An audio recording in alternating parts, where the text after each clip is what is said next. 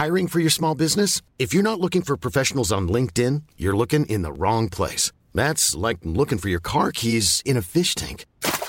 LinkedIn helps you hire professionals you can't find anywhere else, even those who aren't actively searching for a new job but might be open to the perfect role. In a given month, over seventy percent of LinkedIn users don't even visit other leading job sites. So start looking in the right place. With LinkedIn, you can hire professionals like a professional. Post your free job on linkedin dot com slash people today.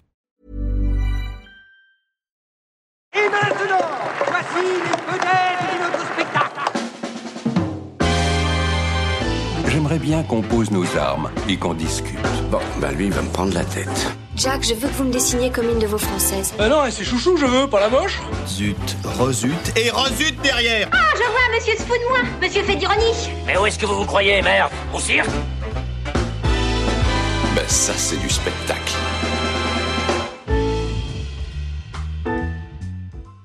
Vous aimez le cinéma? Nous non plus. Bonjour, bonsoir à toutes et à tous. Ici, on va être honnête. Vous l'avez sans doute d'ailleurs compris avec notre dernier épisode sur J F K d'Oliverstone, mais on ne croit pas trop au hasard et aux coïncidences. C'est un peu trop facile. Sans tomber dans les théories du complot, bien sûr, hein, mais bon. C'est par exemple un peu trop gros que notre Premier ministre ait démissionné pile le jour où Justine Triet, sa némésis absolue depuis le dernier Cannes, ait remporté deux Golden Globes, forçant le président à la trahir et à féliciter la cinéaste. Non. Non, non, on n'y croit pas. Ou que notre nouveau Premier ministre ait le même nom que celui d'un acteur-réalisateur dont le nouveau film sort dans pile deux semaines. Joli coup de promo hein, pour un coup de dé, bravo Macron. Et de la même manière, je refuse de croire que Nicolas ait, sans faire exprès, décidé que son ciné-club Le Hurlequin serait tous les premiers jeudis du mois, comme par hasard, des mois avant qu'on décide de lancer cette émission où on l'enregistre également jeudi. C'est trop gros Nicolas. Bon, dans tous les cas, chez nous, pas de hasard mais pas de mensonge non plus, puisque tout ce que vous allez entendre sera réalisé sans trucage. Ça dépasse tout ce que j'ai pu imaginer. Hello les amis. Hello. Hello. Bonjour. Bonjour madame Dati. En alors, duplex. Aïe, aïe, aïe. En duplex depuis, euh, depuis sa villa, je présume. Euh, alors effectivement... Je présume qu'elle habite dans une villa, c'est très caricatural. Tu mais... penses ? Je pense. Ou dans ouais. un grand appartement. Alors effectivement, ce soir, on ne sera que quatre. Nico présente, comme à chaque fois, un incroyable film à l'Hurlequin. Vous le retrouverez la semaine prochaine. En attendant, on a un gros programme, car vos chroniqueurs préférés ont trouvé la meilleure solution pour affronter les températures négatives de l'hiver, à savoir se ruer vers les salles obscures. C'est pratique, hein. L'été, ça fait esquiver la canicule, et l'hiver, ça réchauffe. Mais qu'est-ce que, j'en... qu'est-ce que j'entends ? Notre premier épisode abonné est sorti ? Et oui ! Mais, mais c'est non. incroyable mais oui. En plus, et... c'est Simon qui le fait. Ah oui, c'est vrai. Bah, c'était euh, super. Si vous êtes abonné, vous l'avez donc entendu. Si vous ne l'êtes pas, on ne peut que vous conseiller de l'écouter. Peut-être peut-on glisser un petit mot sur le prochain qui arrive bah sur oui, mais il va falloir demander à Sophie de quoi ah, il s'agit. Je sais pas si j'ai envie de vous dire. Oh, ah, c'est pas. pas difficile. Tu peux au moins donner. Euh, je peux vous le faire en, ré, en, en rébut. Vas-y. Euh, Débrouille-toi euh, avec ta propre ouais, vanne. Ouais. Euh, Ah non, c'est parce que je vous aime trop, je vais vous le dire. Euh... Oui, bien sûr, c'est pas du oui. tout parce que t'as pas trouvé de rébut là, spontanément, dans l'émission. Oh. Et le blanc sera bien évidemment laissé au montage. Euh, J'espère bien, un... sinon ça fait tomber ma vanne. Mon premier, mon premier est un taureau euh, châtré, mon deuxième est la première syllabe de Fifi. Mon bien tout joué. Est une série euh, avec des vampires. Pas mal. Ouais, pas ça, mal ça marche, pas mal. ça marche.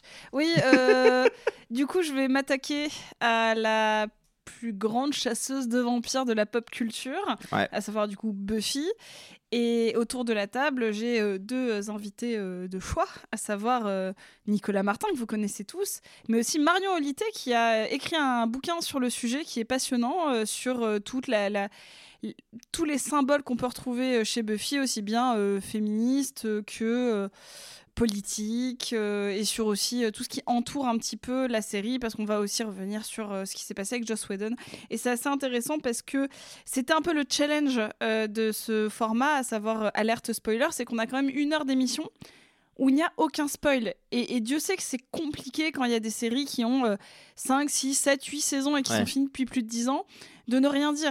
Parce que quand j'ai commencé Buffy, je ne savais rien, mais rien du tout. Et j'étais tellement heureuse de commencer la série avec ce mindset que... Euh, tu connaissais j'ai... aucune intrigue d'amour ou aucune... Euh, bah, rien j'... En fait, je connaissais des personnages, genre je connaissais Spike, je ouais. connais... voilà, mais je ne savais aucune direction. Okay, Donc okay. Euh, je connaissais les acteurs, les, les, leurs personnages respectifs, mais euh, c'est à peu près tout, quoi. Je connaissais euh, très, très vaguement.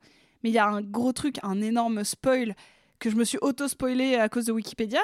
Mais je, quand je l'ai dit à Alexis, il m'a dit mais tu savais pas, alors qu'il a pas regardé Buffy. Ouais, mais moi j'étais au courant, quoi. Alors que j'ai jamais vraiment regardé la série, c'est dire à quel point ça a eu énormément d'impact à voilà. l'époque. Okay. Euh, ça a traumatisé et... beaucoup de mes potes. Euh... Et donc je me suis dit, euh, bah, je voudrais que des gens qui ne connaissent pas une série puissent quand même profiter d'une série et peut-être même en apprendre et que ça leur donne envie de la regarder. Donc on a fait une heure avec Marion et Nicolas à parler de c'est quoi Buffy, ça a eu quoi comme impact, pourquoi c'est important de la regarder, pourquoi ça a encore des échos, est-ce qu'on peut encore la regarder avec tout ce qui s'est passé avec Joss Whedon, qu'est-ce que ça implique Euh, d'être un showrunner qui a eu des, des problèmes avec ses mmh. acteurs, actrices. Mais par contre, la deuxième partie, c'est ça qui est un peu jouissif, c'est qu'on peut spoiler à balle sur, sur tout ce qui s'est passé, même sur les dernières... Est-ce que la fin est convaincante ou pas ? Donc ça, c'est vraiment réservé à... Aux, bah, aux initiés, quoi, ceux qui ont déjà fini mmh. la série. Et on a déjà enregistré euh, le, le, le deuxième épisode d'Alerte Spoiler qui sera sur The Office. Donc pour résumer, euh, le premier épisode sort le mercredi dix-sept ouais. janvier. Et la partie avec spoiler sortira une semaine plus tard, donc le, le mercredi vingt-quatre. vingt-quatre. Pour mon anniversaire. Bon anniversaire. Ah non. Pas encore, pas encore. Ça y est, la trentaine ? Non, pas bah non. Non non. vingt-huit ans moi m- aïe, aïe, monsieur. Aïe, aïe, et ouais ouais, aïe, aïe, j'ai encore un petit peu de marge. Aïe, aïe, aïe, aïe, tu es si aïe, aïe, aïe. jeune. Euh, ouais. Je suis Gabriel Attal. J'enlève, j'enlève mon masque. Tin, tin, tin. Il a mon âge à moi, donc je suis désolé. Oui, je mais... sais, je sais.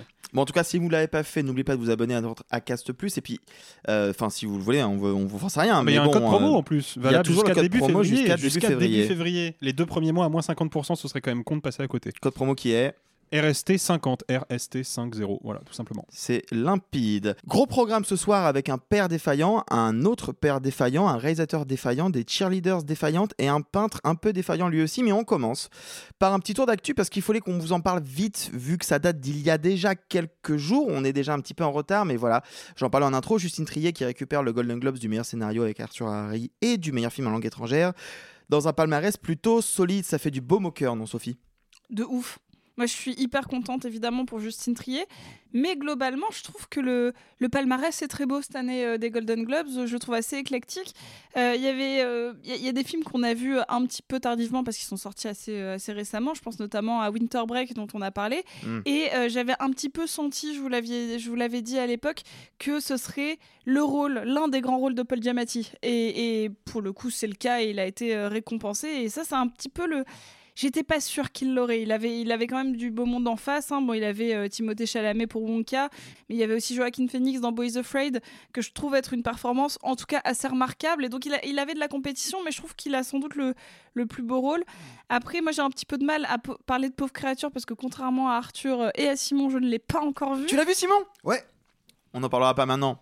Non. Donc, euh, do- donc voilà, moi, je, je vous avoue que je, je, je peux même pas dire que je suis déçu de tous les prix qu'a eu Oppenheimer, parce qu'Oppenheimer, euh, c'est le grand gagnant de la soirée. Il a eu euh, meilleur film dramatique, euh, meilleur acteur, meilleur réal, meilleur réal, meilleure musique, meilleure musique. Je crois que c'est tout. Meilleur acteur ah, dans meilleur un second rôle pour Robert Downey Junior Alors ça. Alors ça, c'est Alors le plus ça... mérité de tous, peut-être. Oh là. Oh bon.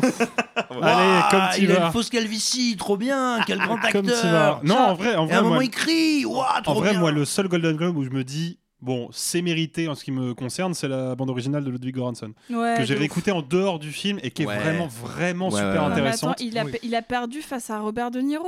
Ouais, ah, par contre, je suis désolé, ça, Robert ça De Niro, Killers sens, of the Flower Moon, ça fait vingt-cinq oui, oui. ans qu'il n'a pas été aussi bon. Enfin, c'est, c'est, c'est assez insensé. Je suis d'accord avec toi, Sophie, c'est insensé. Ça, euh, voilà, et pourtant, je ne suis pas la plus grande fan de Killers of the, fa- of the Flower Moon, mais là, je, je trouvais que c'était débile de ne pas le récompenser pour euh, genre, un truc qui est surexagéré en noir et blanc et avec des grosses mimiques bien sérieuses. Bah, un rôle à Oscar, quoi. Un rôle à Oscar. M'en bat les couilles. Euh... Non, ce qui est intéressant avec les Golden Globes, c'est peut-être ce qu'on peut dire, c'est que contrairement aux Oscars ou à la... en vrai à la plupart des cérémonies, hein, ils scindent en deux parties les récompenses, en tout cas pour les meilleurs films et acteurs-actrices, euh, entre les drames et les euh, comédies, films musicaux. Ce qui permet, en fait, par exemple, exemple très bête, je ne suis pas sûr qu'Emma Stone sera récompensée aux Oscars et je suis très content qu'elle ait la Golden Globe parce qu'en face... il y a trop de concurrence et c'est pas, je, je suis pas sûr que la prestation que fera Emma Stone est oscarisable.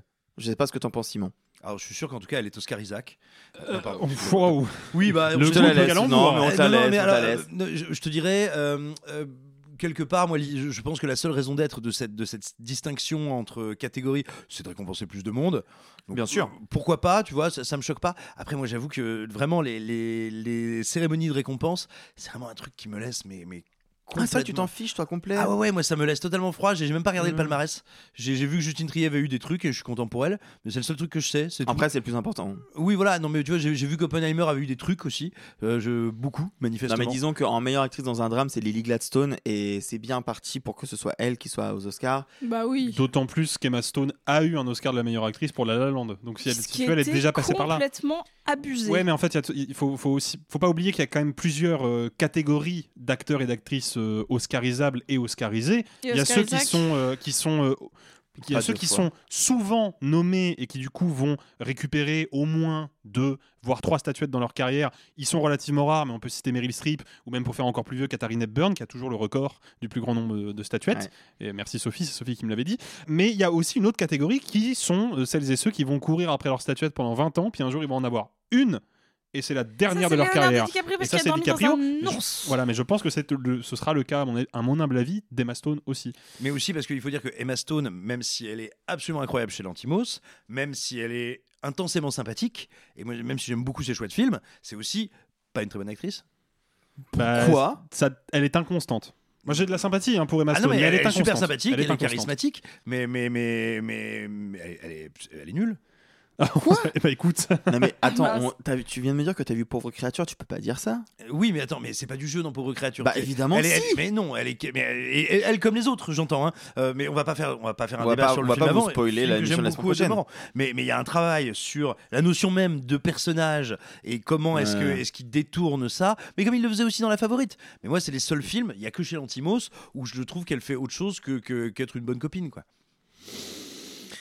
On pourra noter aussi que Le Garçon et le Héron a récupéré le Golden Globes du meilleur noter, film ouais. animé. Je crois que c'est la première fois depuis dix-sept ou dix-huit ans qu'un film japonais récompense le Golden Globes. Donc euh, de plus en plus, on voit que Pixar perd un petit peu euh, du terrain, le ouais. monopole. Et ça, c'est quand même quelque chose à noter. Et je pense, en vrai, il faut être honnête, je pense que c'est parce qu'il y a beaucoup moins de lobbying de la part de Disney pour soutenir les productions Pixar qu'il y en avait auparavant. Je pense qu'il est là, elle est là aussi la, la raison. Mmh. Il ne faut pas oublier que euh, les Golden Globes, enfin le, la Hollywood Foreign Press Association, si je ne dis pas de bêtises, euh, qui donc euh, est l'association euh, de la presse euh, étrangère qui compose euh, le jury des Golden Globes, a été quand même au cœur d'un scandale de corruption, ah, de plein, euh, voilà, qui est vraiment l'arbre qui cache la forêt, hein, parce que je pense que c'est un scandale qui pourrait avoir lieu avec à peu près n'importe quelle académie de n'importe quelle oh, cérémonie bah. de récompense. Et le fait est que en fait, ces cérémonies de récompense, elles sont intéressantes quand les récompenses échouent à des outsiders. C'est le cas avec Justine Triet et Arthur Harari. C'est le cas, mine de rien, avec euh, Miyazaki, parce que même si Miyazaki est une légende du cinéma japonais, tu as eu raison de le souligner, Arthur, le cinéma japonais, il passe complètement à la trappe en général dans les cérémonies de récompense occidentales. Ce n'est pas le cas avec cette édition des Golden Globes. Donc là, les récompenses, elles sont intéressantes parce que souvent, elles traduisent quelque chose d'un petit peu plus sincère qui est un film a fait événement ou un film a fait consensus, ou en tout cas, il s'est passé quelque chose autour d'un film. Quand il s'agit de filer un Oscar à Robert Downey junior, pardon de le dire, c'est parce que le studio a fait du lobbying et parce que ça fait une belle histoire et que ça alimente les médias de se dire euh, il, a, il a un parcours de vie très compliqué, il est revenu en force chez Marvel. Or, les rôles chez Marvel ne sont pas des rôles à Oscar, hein, c'est pas des rôles qu'on va récompenser euh, euh, d'une statuette. Et il a été Iron Man pendant je sais plus combien, plus d'une décennie. Mmh. Et là, il revient dans un second rôle, un rôle de composition pour un auteur qui est l'un des auteurs les plus importants d'Hollywood actuellement, qui est Christopher Nolan. C'est la dernière étape de son chemin de croix et de sa rédemption euh, professionnelle. Bon bah, c'est logique qu'il récupère une statuette, tu vois, c'est c'est, c'est ouais, le ouais, point ouais, final ouais, ouais. logique. Et du coup, tu sens qu'il y a eu énormément de lobbying derrière, comme il y a certainement eu beaucoup de lobbying pour que enfin Christopher Nolan ait sa petite euh, statuette de meilleur ça, réalisateur, possible, tu vois. Et comme il y avait eu énormément de lobbying à l'époque de la, de la La Land euh, pour qu'il rafle plein de statuettes qui étaient, on va pas se mentir, euh, pas toutes méritées. Hein. Donc, on notera euh... quand même que Miyazaki donc a battu euh, Spider-Man Across the Spider-Verse. Oui. Parce qu'il y avait pas que le Pixar, hein, il y avait aussi Mario, qui était quand même très bien parti pour avoir une récompense. Et il y a un dernier truc dont je voudrais qu'on évoque vite fait le, le, comme sujet, parce que je trouve que ça raconte quelque chose. Souvenez-vous, ça a été un sujet au César il y a quelques années. Euh, Barbie est repartie avec euh, une seule statuette, si j'enlève Billie Eilish, euh, meilleure performance au box-office. C'est vraiment la récompense un peu bâtarde. C'est le Golden Globe du public. Ouais, ouais. C'est un peu ça. Bah franchement, si c'est ça le film le plus vu cette année, je trouve ça cool.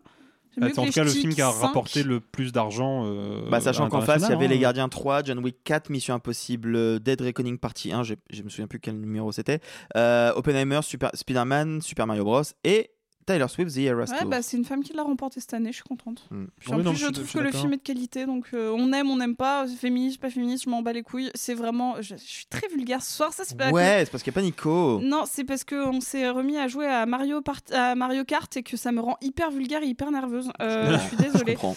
Et euh, non, Bar- Barbie, je trouve que c'est, euh, c'est, c'est chouette parce que ça. C'est un film qui a eu euh, bah, donc un succès euh, box-office euh, mondial. Et c'est un film qui est majoritairement pour les petites filles. Et je pense que c'est la première fois que ça arrive. Donc je, je, juste c'est cool qu'il y ait une cible un peu différente qui arrive à finalement à réunir, parce que s'il y avait que des petites filles qui étaient allées le voir, ça n'aurait pas eu ce succès. Donc ça, ça a été assez rassembleur et euh, je me fous un peu de ce prix-là, mais, euh, mais le message est plutôt chouette. Puis, je suis tout à fait d'accord. Euh, cool pour Greta, quoi.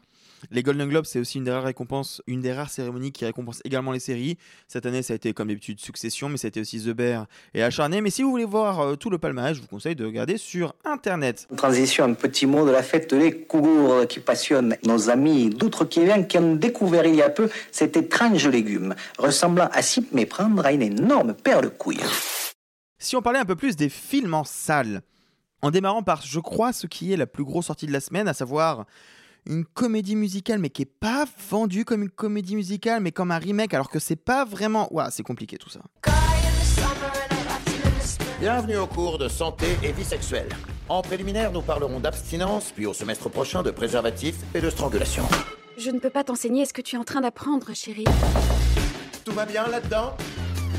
On avait peur que tu sois en train de te droguer ou t'accoucher dans les toilettes. Mean Girls, Lolita, malgré moi, de Samantha Jane et Arturo Pérez junior avec Hungry Rice, Reneé Rapp ou encore Baby Wood. J'espère que vous aimez mon accent.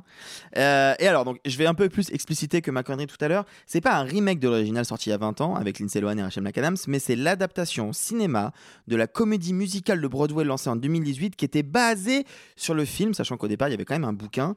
Et dans la comédie musicale, si je me trompe pas, il y avait déjà... une certaine Reneé Rapp. Reneé oui. Rapp. Ouais. Euh... Rien à voir avec Bernard Rapp, on est d'accord. Rien à voir, non, rien. Aucun rapport. Aucun, Aucun rapport, fils unique. Euh, c'est un projet un peu particulier, euh, Sophie. Donc, à l'origine des deux projets, euh, celui de deux mille quatre et euh, celui-ci, ça, de deux mille vingt-quatre, euh, on retrouve Tina Fey euh, derrière les deux euh, scénarios. Mais il faut savoir que la comédie Euh, musicale, a aussi la patte Tina Fey parce qu'elle a supervisé le projet et les musiques sont composées par son mari. Donc vraiment, c'est un projet qu'elle suit depuis le début. Puis elle joue dedans, elle joue d'ailleurs le même rôle dans les deux versions, dans celui de deux mille quatre et dans celui de deux mille vingt-quatre. S'il y a eu une comédie musicale, c'est pas que parce que le film lui tenait à cœur, c'est surtout parce qu'elle avait été un petit peu brimée pour en faire un film tout public. Donc il y a quelques notions de vulgarité, euh, de, de, de, de propos explicites sur euh, les, la vulgarité des jeunes filles qui ont été un petit peu coupées, même sur euh, juste les orientations sexuelles de certains personnages, parce qu'en deux mille quatre, bah, y a des choses qui passaient pas trop pour un film euh, tout public. Qu'elle a pu se permettre de mettre dans la comédie musicale. Donc elle l'a fait un peu plus vulgaire, un peu plus trash, ça reste encore super soft, hein, ne, ne, c'est pas Book of Mormon, hein. Enfin, y a un, y a un, ça reste quelque chose d'assez, euh, d'assez familial malgré tout, mais elle a pu faire l'adaptation filmique, enfin en tout cas euh, suivre ce projet-là, qui est l'adaptation du coup de la comédie musicale. Genre, je sais que ça a l'air super euh, confus, mais en vrai, le seul point qui m'intéresse, c'est que c'est pas un projet pour moi opportuniste. Je pensais que euh, quand j'ai vu l'annonce, ce serait euh, un remake super opportuniste parce que euh, Mean Girl, bah, ça avait été un gros succès et qu'on ne sait pas quoi faire. Du coup, on va juste reprendre un random projet et puis euh, en faire un truc euh, à la sauce, un peu, euh, un peu réseaux sociaux, un peu plus trash. Et finalement, le film, c'est pas ça. Pas complètement. Donc c'est pour ça que je, je suis agréablement surprise du film. Alexis, de ton côté, je crois que la surprise ne serait peut-être pas le bon terme. Non, euh, bon, moi je suis, je suis, je suis désolé, euh, je vais être un petit peu, un petit peu salé euh, et je suis pas d'accord avec toi, Sophie. Pour moi, c'est complètement une opération capitaliste. Tu on est... dit que c'est pas capitaliste. Non, mais on est. Elle a com... dit pas opportuniste. C'est complètement opportuniste. Allez. Bah en fait, non, mais je suis désolé. Le, l'objectif, l'objectif du film est de transposer à l'écran la comédie musicale de Broadway, qui a été un énorme carton, sauf que dans les faits, euh, on est au cinéma. C'est pas euh, le genre d'endroit où j'ai envie de regarder un téléfilm Disney Channel euh, pas très bien produit, pas très bien filmé, pas très bien éclairé, pas toujours très bien joué. Euh, moi, je, moi, je suis désolé, je, n'ayant pas eu la chance de voir sur scène euh, la comédie musicale de Broadway, j'ai pas d'éléments euh, de comparaison entre les deux. Par contre, bah, je peux comparer ce film-là avec le film d'origine. Et c'est là que le bât blesse le plus, quoi. Et je trouve que le vrai gros problème, la vraie grosse déception que j'ai vis-à-vis de ce film, que j'attendais pas beaucoup, donc je vais pas non plus être euh, hypocrite, hein. Je suis pas le public cible, ça s'adresse pas à moi, je savais que j'allais avoir des réserves, c'était évident. Oui, c'est mais... un film qui crie, c'est pour Sophie Y. Ah bah complètement, mais j'ai vu euh, le film original il y a pas longtemps, justement parce que c'est un film important pour Sophie, qu'elle me l'a montré, j'ai passé un super moment, je trouve que c'est vraiment un super teen movie. Ouais. Le truc c'est que là, je suis face à un film qui... n'apporte pas spécialement de, d'approfondissement ou de, de, de prolongation de propos vis-à-vis du film d'origine. Il répète sensiblement la même chose. C'est les mêmes personnages, avec les mêmes traits de caractère, avec les mêmes évolutions.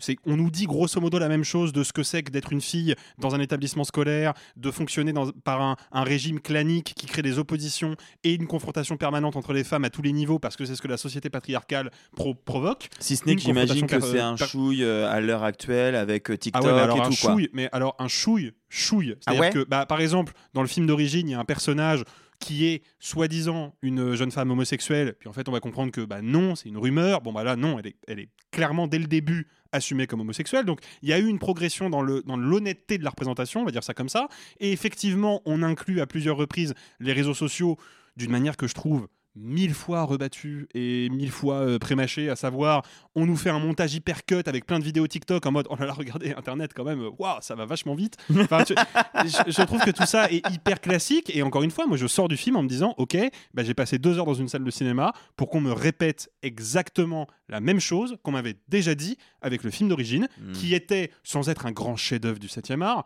qui était un film très correctement fabriqué et très correctement emballé, très bien écrit et très drôle. Bah, le fait est que là, c'est pas le cas, parce que, bon, déjà, moi j'ai un gros problème avec les musiques et de manière générale avec ce qui se fait à Broadway depuis les années deux mille dix. Je suis pas un grand spécialiste, donc je vais certainement être un petit peu caricatural. Je suis désolé pour tous ceux qui euh, écoutent à donf de comédie musicale et tout, mais je trouve qu'en termes d'orchestration, de mélodie, de, de recherche rythmique et tout, c'est quand même assez pauvre.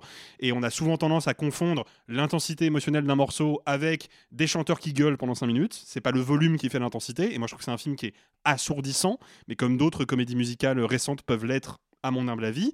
Mais même si on met les chansons mises à part, moi, il y a un truc que je trouve vraiment nouveau dans le film, c'est le personnage de Regina George, donc la, la grande antagoniste, euh, mmh. parce qui était jouée par Rachel McAdams. Qui était jouée par Rachel McAdams dans le film d'origine, exactement.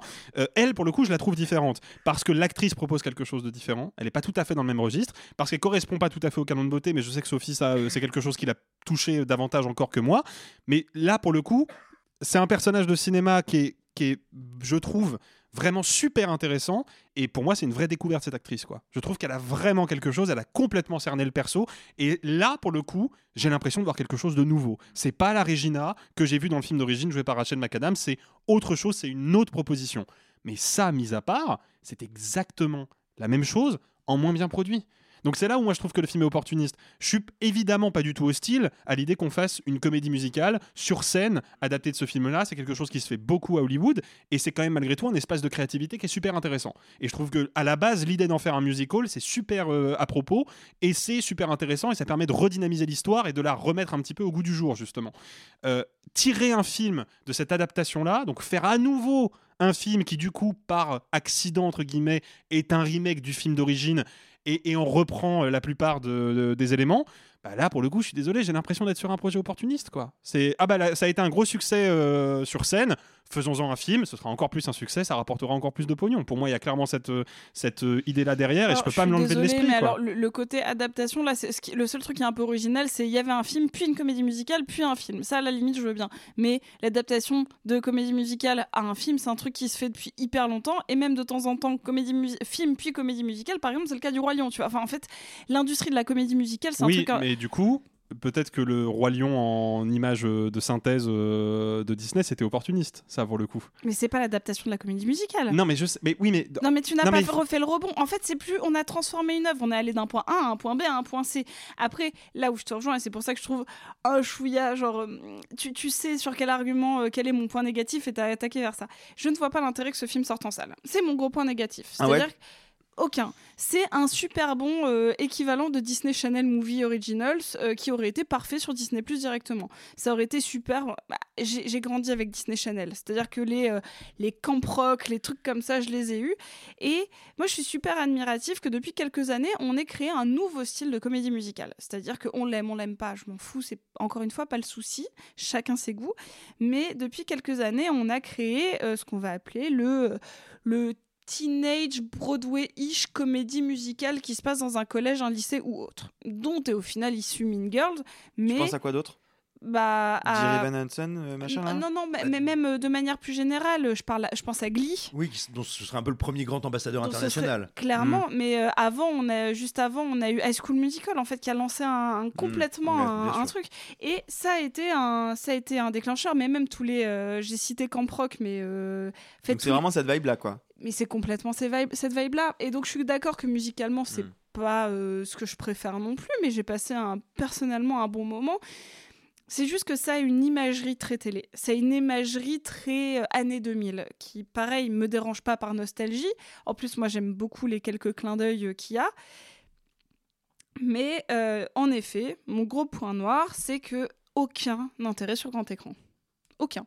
C'est pas assez bien filmé, la photo est pas assez belle. Cependant... Moi, je trouve que l'évolution est intéressante. Je trouve que ce qu'ils ont fait euh, de Regina George, je suis d'accord avec toi. C'est un moment qui m'a un peu perturbée euh, dans ma vie tout court. C'est que bah, Regina George, quand elle, joue, euh, quand elle est jouée par euh, Rachel McAdams, elle incarne un canon de beauté des années euh, mmh. deux mille. Elle fait un petit trente-quatre, euh, limite à mettre un petit Wonderbra pour avoir l'air euh, d'être euh, un petit peu plus formée, pour avoir, correspondre un peu plus à des critères de magazine. Elle est parodiée un peu par Amy Poehler qui joue sa mère. Encore mmh. une fois, j'ai vu le film une quarantaine de fois. Euh, je le connais par cœur. Et là, donc, j'y vais avec le mindset de « Ok, on va réadapter mon film d'adolescence. » Et là, je vois Regina George. Et sans exagérer, elle fait un bon quarante-deux. Donc, elle a vraiment, mmh. je pense, vingt kilos de plus que Rachel McAdams. Okay. Je sais que ça peut paraître un détail, mais le, non, fait, non, que non. Ça, le fait que ça m'ait choquée quand je l'ai vu, je sais... Bah, c'est fou, parce que moi, dans mon film de Mean Girls, celle qui a vingt kilos de plus, elle n'est pas la popular girl. C'est fini, ça. Il y a un, ouais. il y a un changement qui s'est fait parce que euh, ce n'était pas possible dans les, au début des années deux mille. C'était pas possible qu'une nana euh, qui fait, euh, je sais pas moi, soixante-quinze kilos, euh, euh, je, je dis ça à vue de pif, hein, mais euh, c'est, c'est pas possible qu'elle soit la nana la plus sexy du lycée. J'ai une question pour vous sur ce sujet-là, parce que il me semble qu'il y a plusieurs critiques, notamment Libé, qui pointent du doigt cet aspect-là en montrant que c'est ils ont modernisé l'histoire, même pas forcément en, in, en incluant les réseaux sociaux, mais juste bah, en prenant justement un nouveau rapport au corps, et cetera. Mais que du coup, cette modernisation provoquait une espèce d'aseptisation dans euh, la démonstration de la cruauté euh, des adolescents, et que le premier était beaucoup plus méchant, et en tout cas que celui-ci n'est pas assez euh, réaliste dans euh, ce que peut être la vraie méchanceté adolescente. Ah euh, non, ils sont méchants pareil hein, dedans. Euh... Bah, non, mais soyons soyons euh, honnêtes, c'est effectivement globalement le même niveau de cruauté et de méchanceté ouais. que le premier film. Le premier film était certainement un petit peu édulcoré par rapport à ce qui peut se faire de pire en termes de harcèlement scolaire. Oui. Voilà. Ça mais... reste des films grand public. Et ça, c'est pas un reproche que je mais fais hein, ni à l'original ni à celui-là. Ça reste des films grand public, donc on va pas, euh, on va pas pousser les potards du tragique jusqu'à, euh, jusqu'à justement euh, contredire le genre du film. Quoi. C'est, c'est toujours pas un, c'est pas un film sur le harcèlement scolaire hein, pour le coup. Hein. Du tout. Non, même du tout. Si. Ça, bah non, non, mais c'est. c'est mais je... Non, mais enfin, le film de fait, en mobilisant les vidéos TikTok et les montages, euh, parce qu'il y a quand même un ouais. moment, notamment où, euh, sans, tr- sans trop en dévoiler pour ceux qui n'ont vu au- au- aucun des deux films et qui connaissent pas trop l'histoire, mais il y a un moment où le personnage de Regina George va un petit peu basculer dans l'opinion publique, et dans la nouvelle version, euh, c'est montré avec un enchaînement hyper cut de vidéos TikTok qui la dénigre sur son mmh. physique, qui la dénigre sur son attitude, euh, et des gens qui disent euh, limite, je préférais qu'elle soit morte. Enfin, il y a des trucs assez violents hein, dans cette oui. base-là. Du harcèlement. Et là, pour le coup, c'est totalement du harcèlement. Après, c'est vraiment balancé en trente secondes et la séquence d'après, pff, euh, ça n'a pas eu d'impact. C'est un autre problème. L'original n'est pas sur le harcèlement scolaire. Ce n'est pas le sujet. Oui, oui. Le, le nouveau, su- oui. Bah, non, il aimerait le, bien. Le nouveau, il y a une petite, il y a une petite thématique sur ça qui est que euh, la, la cruauté qui était dans des microsphères et qui ne pouvait être révélée que par un grand révèlement scolaire comme ils le font à base de le book a été euh, envoyé à tout le monde et tout le monde sait ce qu'on pense. Maintenant, les réseaux sociaux peuvent le faire plus rapidement. Donc, c'est un peu ça le point. Et moi, je trouve pas ça inintéressant euh, d'avoir utilisé les réseaux sociaux pour changer cet axe narratif-là de la révélation du euh, trash book euh, où ils ont marqué des trucs sales sur euh, toutes les personnes du lycée, enfin mmh. toutes les filles du lycée. Parce qu'encore une fois, le film est féminin. C'est un peu le, la, la, la spécificité. Et euh, moi, je, moi, je trouve que le film est cool. En fait, je sais que c'est, un, c'est pas un argument, c'est pas un argument ciné. Euh, je trouve que le film se donne du mal en termes de mise en scène pour filmer le, le High School Musical-ish, à savoir euh, l'ouverture, c'est quand même un faux plan séquence euh, d'une bonne dizaine de minutes, en passant de trois décors différents, juste pour faire la caractérisation de l'héroïne. Je trouve que c'est se donner du mal, genre pour un film que je considère mmh. comme un Disney Channel movie, mais il s'applique à ce que les chansons soient encadré avec les bonnes chorés, euh, les bons arrangements, les bons. Enfin, je, je trouve qu'ils prennent soin à ce que là, euh, le... l'enchaînement des chansons se fasse bien. Je trouve que c'est une bonne teenage comédie musicale. Donc, à partir de là, est-ce que c'est à, ne serait-ce qu'à la cheville du matériau de base ? Non, parce que Mean Girls, c'est pas juste un film sympathique, c'est un chef-d'œuvre. Et je c'est ne... un film important des années deux mille. C'est un film super important qui a vraiment euh, forgé pas mal de jeunes filles et, et c'est, c'est devenu un monument de pop culture. Je sais ouais, que tu l'as. Ouais, ouais, ouais. Genre non, euh, le On Wednesday We Were Pink. Beaucoup de gens savent ce que ça veut dire, tu vois. Oui, genre, bien sûr. Euh, le, euh, tu coupes le bout, le, le bout des débardeurs. Il y a une petite rêve dessus, euh, d'ailleurs, dans mmh. la soirée Halloween, ça m'a fait rire. Bref. Euh, ah oui, on n'a pas parlé. Il y a plein d'easter eggs, mais ils sont super bien dissimulés. À okay. part un, mais euh, sinon... Oui, non, mais euh... globalement, le film ne se vautre pas dans le fanservice, c'est même le moins qu'on puisse dire. Après... Ouais.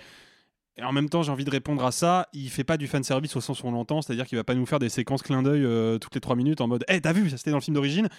Mais de fait, c'est la même chose que le film d'origine. Ouais. Donc quelque part, euh, le fanservice, il est peut-être moins évident, mais on brosse quand même dans le sens du poil les gens pour qui c'est un film culte en leur parce remontrant la même chose. Oui, parce Donc que c'est... C'est... là, c'est pour le coup, c'est eux la cible. En fait, c'est, c'est pour ça que je vois pas l'intérêt de le sortir en salle, parce que Euh, je pense que c'est un film qu'on ma- on a toutes majoritairement maté en, en V H S ou en D V D. Ouais.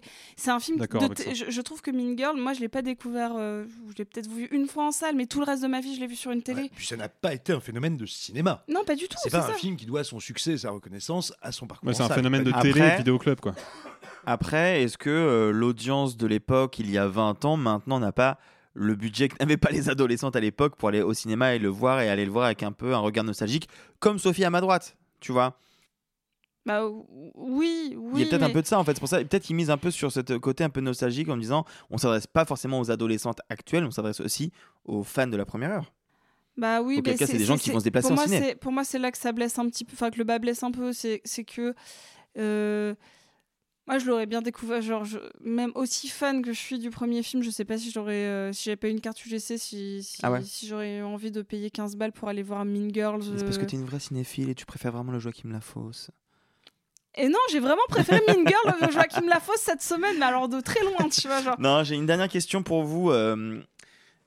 C'est un film qui a souffert de la même manière de Wonka, d'une campagne marketing qui ne marque en aucun point, jamais, que c'est une comédie musicale.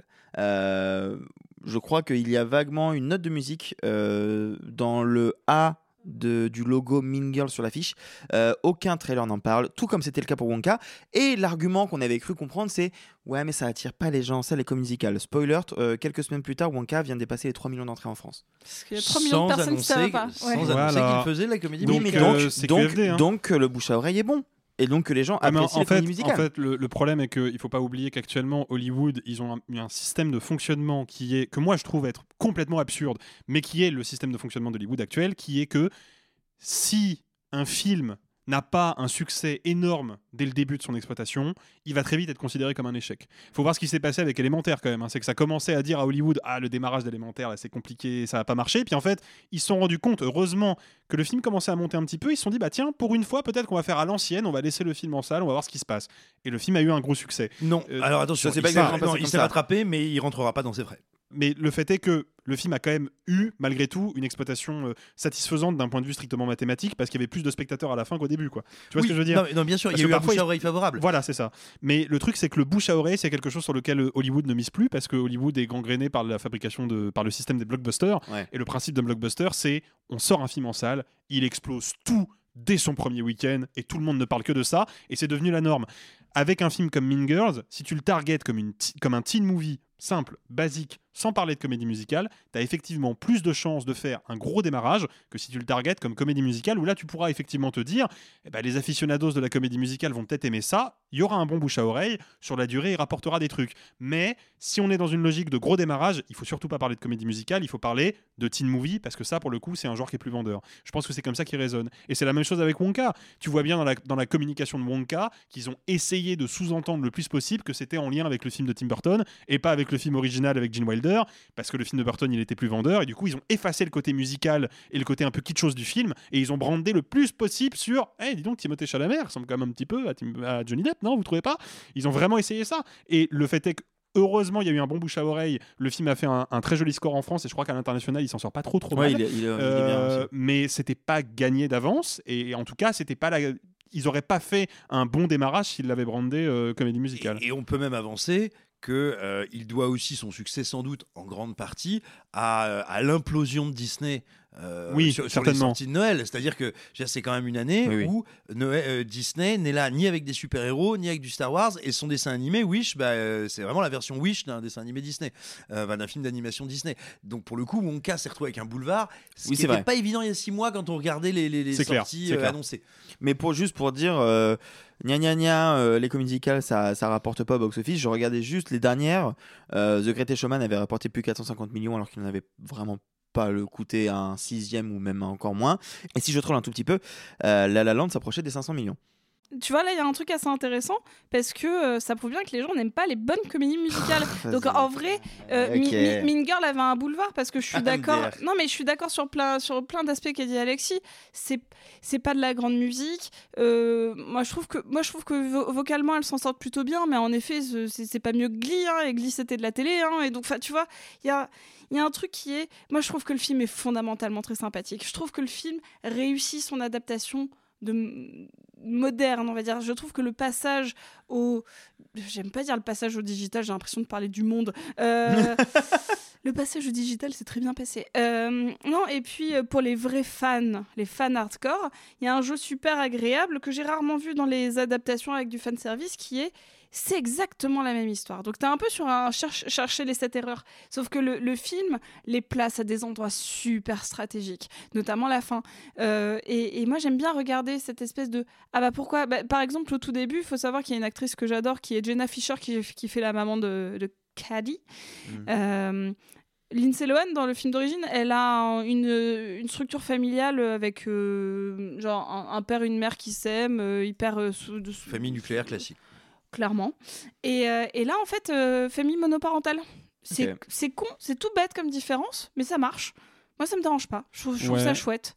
Euh, j'ai, j'ai pas besoin, en fait, du personnage du père. Oui, non mais d'accord. Pas... Non mais je, je, je, je, en vrai, je suis d'accord avec toi sur ces trucs-là. Idem pour euh, ce qu'on a dit tout à l'heure sur le personnage de Regina George et sur le fait que oui, le film se termine pas de la même manière. Du tout. Pour moi, il y a euh... une vraie. Y a, les, les, les fins sont radicalement différentes ouais. sur le message. Et, okay. Oui, sur le propos. Peut-être, mais par exemple le fait que euh, Katie est euh, une mère célibataire, ça aurait pu être un moyen euh, pour Tina Fey de transformer un peu, un peu son personnage, tu vois, d'imaginer que peut-être, bah tiens, elle a pas grandi dans les mêmes circonstances, elle a pas grandi avec les ouais. mêmes repères que la Katie d'origine, peut-être qu'elle a pas tout à fait les mêmes comportements, peut-être qu'elle a pas tout à fait la même attitude, peut-être que c'est un personnage différent, c'est exactement, exactement le même personnage. Et non, ah, mais je, je veux pas spoiler. Eh ben ne spoilons pas. Simon, tu vas aller le voir ? Non. Très bien, merci beaucoup. Non, mais... je, déjà, moi, je suis radicalement, je fais partie des gens qui, qui s'opposent assez vertement au film dans lequel on donne euh, à des personnages des, des noms de mobilier. Et je n'irais pas voir un film dans lequel une jeune fille se fait appeler Caddy. Je trouve que c'est humain. Ok, bah merci beaucoup Simon pour cette euh, remarquable... Et, et puis alors franchement, est-ce qu'on a bien besoin d'un remake féminin de Mean Street de Martin Scorsese ? Je ne sais pas. On notera, on notera, monsieur, ça se défend. On notera que pour Simon Rio, le Caddy est un mobilier. Donc tu habites dans un squat. Félicitations. Ou dans un parking, euh, je ne sais pas. C'est comme ça, frérot. Hein. Euh, c'est la Paris, euh, Paris c'est, c'est la street. La street. Mean Girls, Lolita, malgré moi. De Samantha Jane et Arturo Pérez junior avec euh, Angry Rice et Reneé Rapp. Et vous, est-ce que vous êtes plutôt Lolita, malgré moi ou moi, je m'appelle Lolita? Vous avez cru que j'allais la chanter. Et non!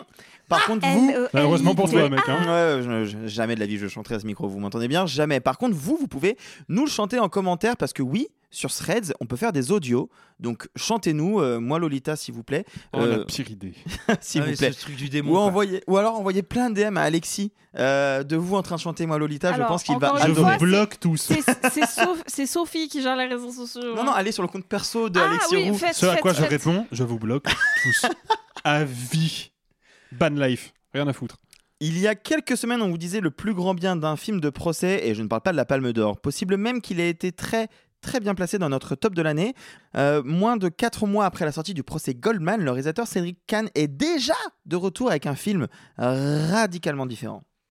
Et toi, tu m'annonces ça comme ça, tu veux me quitter ? Mais quoi, ça n'existe plus quand il n'y a que l'usine. Tu sais très bien que c'est faux, il n'y a pas que l'usine. On regarde autour de toi, ça continue comme ça, tu vas tout perdre. Mais quoi ?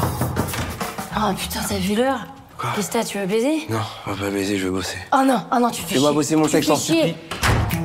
Moteur ! Attendez, attendez ! Moteur, moteur ! Pardon !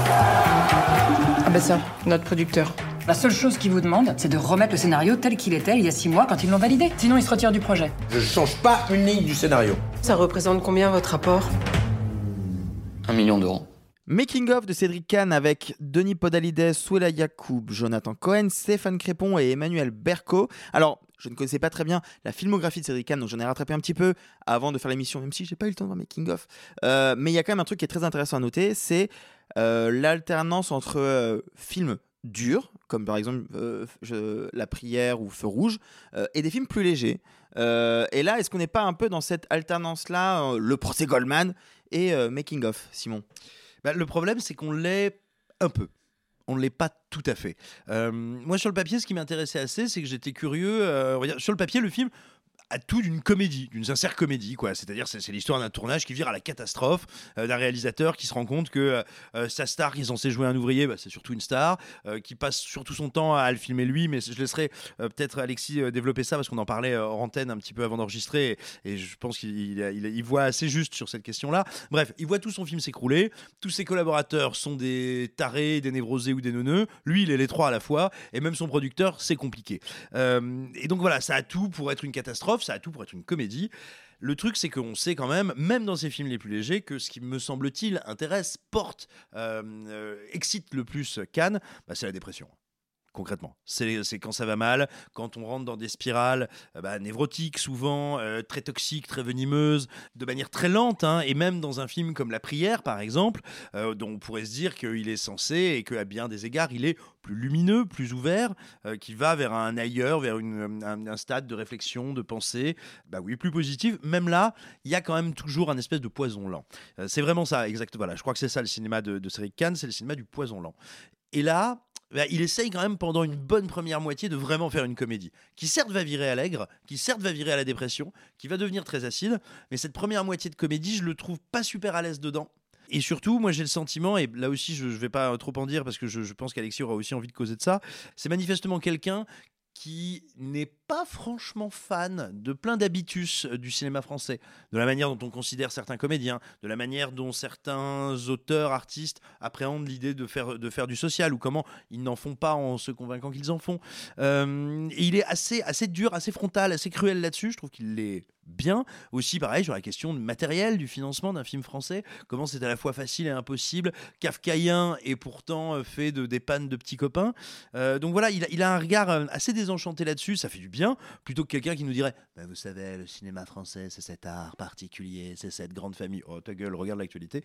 Euh, non, non, voilà, il n'est pas du tout là-dedans. C'est plaisant, mais du coup, on a parfois l'impression que ça rentre un peu en concurrence avec sa comédie. Et enfin, moi, je, ce que je, j'achève, j'achève un peu de regretter avec le film, que je trouve néanmoins très divertissant et finalement très réussi dans sa dernière partie, quand vraiment ça part un peu en cacahuète totale. Euh, moi, je lui aimais justement qu'il soit peut-être plutôt dans la dépression, plutôt dans la névrose, parce que je pense que ça aurait pu être vraiment le très très grand rôle de Denis Podalydès, qui est peut-être techniquement le meilleur acteur français en activité, un type qui littéralement joue tout, peut tout jouer, mmh. des personnages de tout âge, de toute condition, de tout milieu, mais qu'on cantonne, en tout cas au cinéma, trop souvent à du second rôle, trop souvent à euh, un personnage très, parfois très fin, hein, mais voilà, à du, à du second couteau très coloré, très bien acéré, et là je pense qu'il aurait pu tenir vraiment un personnage tragicomique assez incroyable, et c'est dommage, ça arrive trop tard à mon sens dans le film. Alexis, du coup ? Eh ben écoute, euh, moi je suis, je suis dubitatif sur, euh, sur Making Of. Je, je, j'ai le sentiment, et je vais commencer par ça parce que c'est ce qui m'intéresse le plus dans le film, j'ai le sentiment, effectivement, comme le, comme le disait Simon, que Cédric Kahn, Cédric Kahn nous dit je suis cinéaste et acteur, je connais très bien ce milieu et je vais vous montrer pendant deux heures pourquoi ce milieu, c'est vraiment de la merde.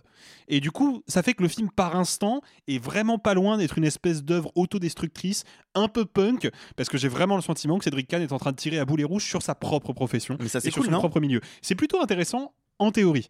Et je dis bien en théorie parce que le film a plusieurs problèmes.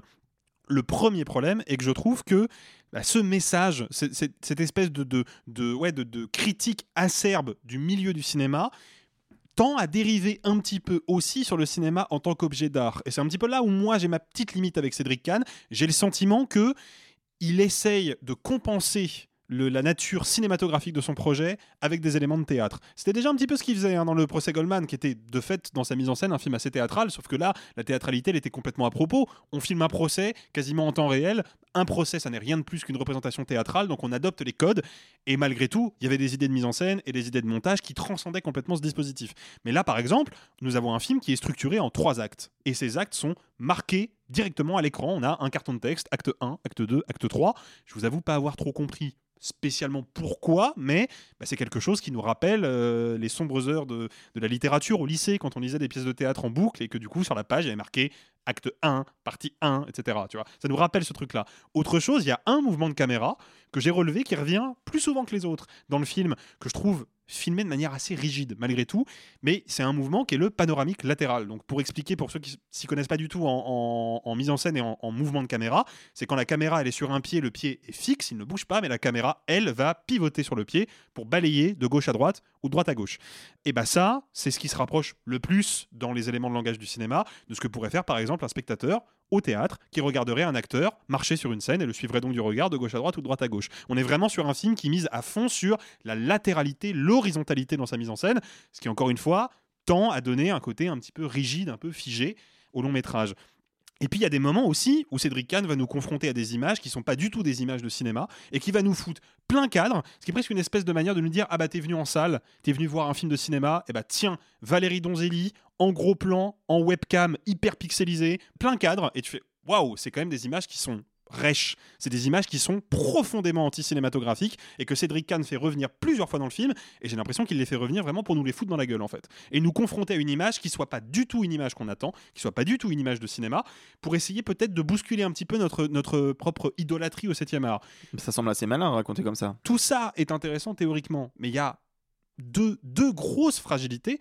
C'est que premièrement, on a un personnage, c'est pas le personnage principal heureusement, mais on a le personnage de Jonathan Cohen qui, moi je trouve, prend un peu trop de place dans le récit, et j'ai le sentiment qu'il y a des moments où Cédric Kahn il a un petit peu du mal à s'empêcher de filmer Jonathan Cohen de manière positive, alors que c'est vraiment un personnage qui est écrit comme un connard. C'est vraiment un connard, et je pense que Cédric Kahn à demi-mot règle ses comptes avec euh, un certain cinéma social. Je pense par exemple à un film comme En guerre de Stéphane Brisé, dont le principe est exactement le même que le film que réalise Denis Podalydès dans Making Of, à savoir, j'ai réuni des vrais ouvriers qui ont vraiment vécu un plan social, qui sont vraiment dans la merde, et je vais les filmer en mode documentaire, mais le star. Personnage principal, c'est une star du cinéma, et quand on regarde l'affiche, il n'y a que lui, quand on regarde la bande-annonce, il n'y a que lui.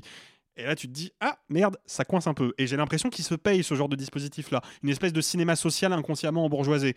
Le problème, c'est que lui-même, à plein de moments, évacue un peu trop le casting au profit de Jonathan Cohen, qui a, qui a beaucoup de séquences dans le film, certaines séquences que je trouve complètement gratuites et qui nourrissent pas beaucoup le récit, et du coup je le trouve un peu encombrant. C'est D'accord. dommage, parce que visiblement Cédric Kahn avait envie de me dire regarde à quel point une star de cinéma ça peut être encombrante, et de fait il fait de son acteur un acteur encombrant. Mais surtout la deuxième grosse fragilité, c'est que c'est un film qui a un trouble identitaire terrible. Il sait pas ce qu'il veut être, ce film. Est-ce qu'il veut être une comédie ? Il n'en est jamais vraiment une. Est-ce qu'il veut être justement une parodie de ce genre de cinéma social ?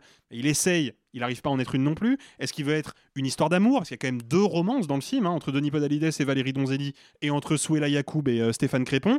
Et ces deux romances qui, à mon humble avis, ne vont, ne vont pas euh, aboutir à grand-chose.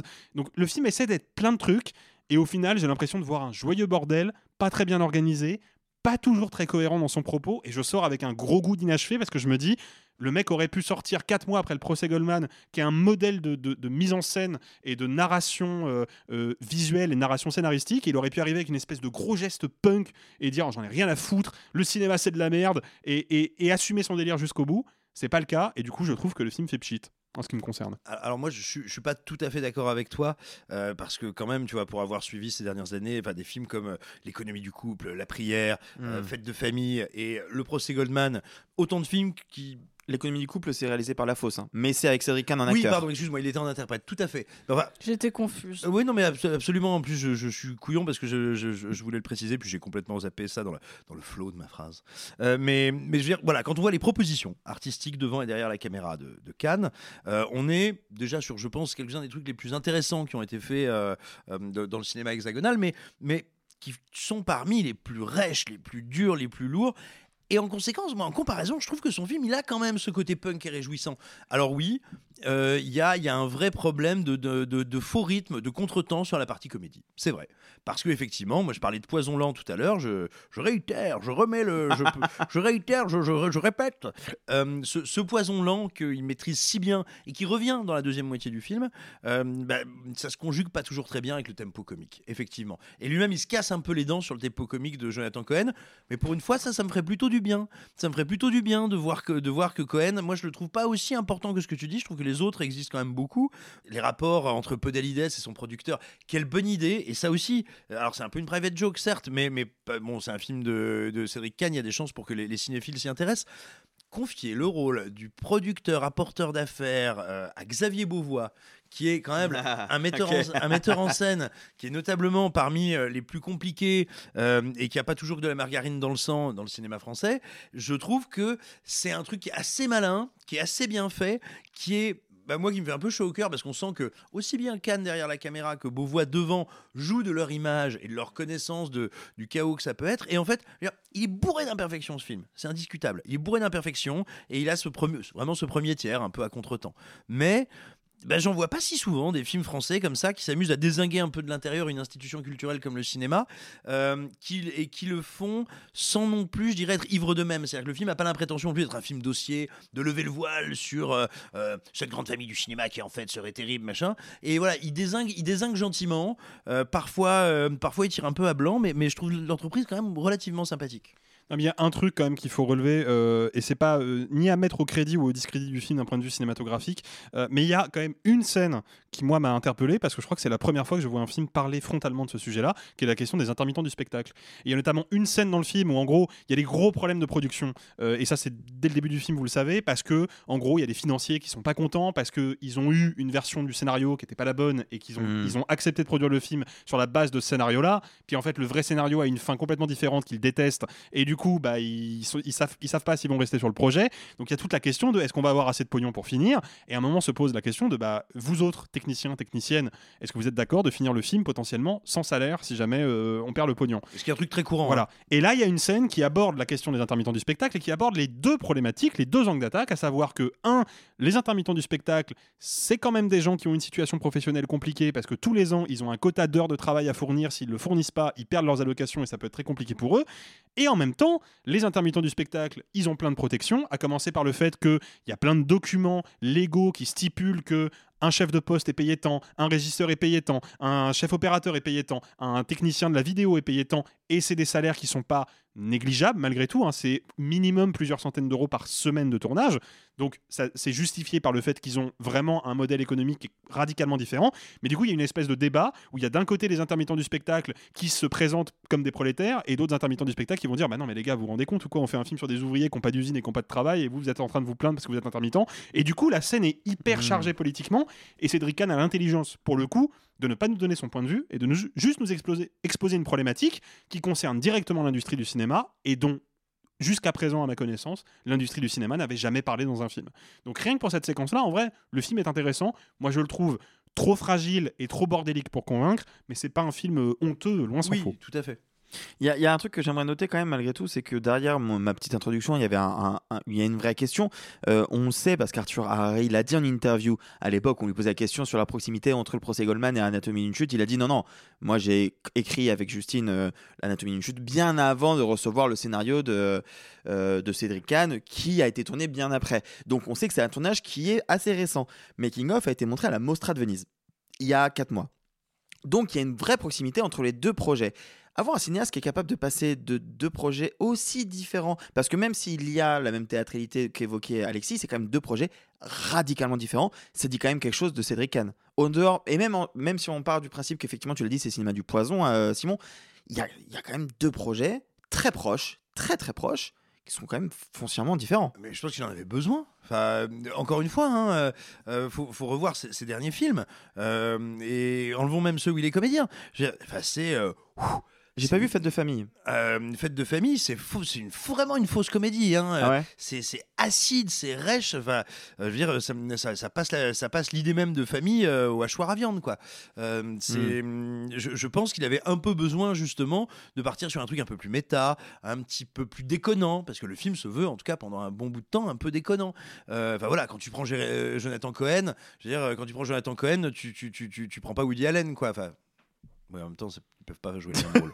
Euh, non, mais ce que, je veux, ce que je veux dire, c'est que tu prends un, un, un acteur de comédie populaire identifié comme tel. Ouais. C'est quand même que, et, et il lui propose pas un rôle de Chao Pantin. Il lui propose, comme d'habitude, un rôle d'énorme connard mégalomane. Euh, donc, c'est bien que tu veux jouer vraiment cette carte de la comédie. Je pense qu'il en avait besoin. Ajoutons à ça que euh, même s'il doit y avoir, je, j'imagine, je pense, énormément de prépa et de recherche en, en amont d'un film comme Le Procès Goldman. Bah, de par la nature de l'exercice, c'est pas un tournage très long. Tu as quasiment une unité de temps, de lieu, mmh. d'action, euh, des comédiens qui normalement sont capables d'apprendre leur texte. Donc, euh, je veux dire, la, la partie fabrication du film, elle n'est pas nécessairement très longue.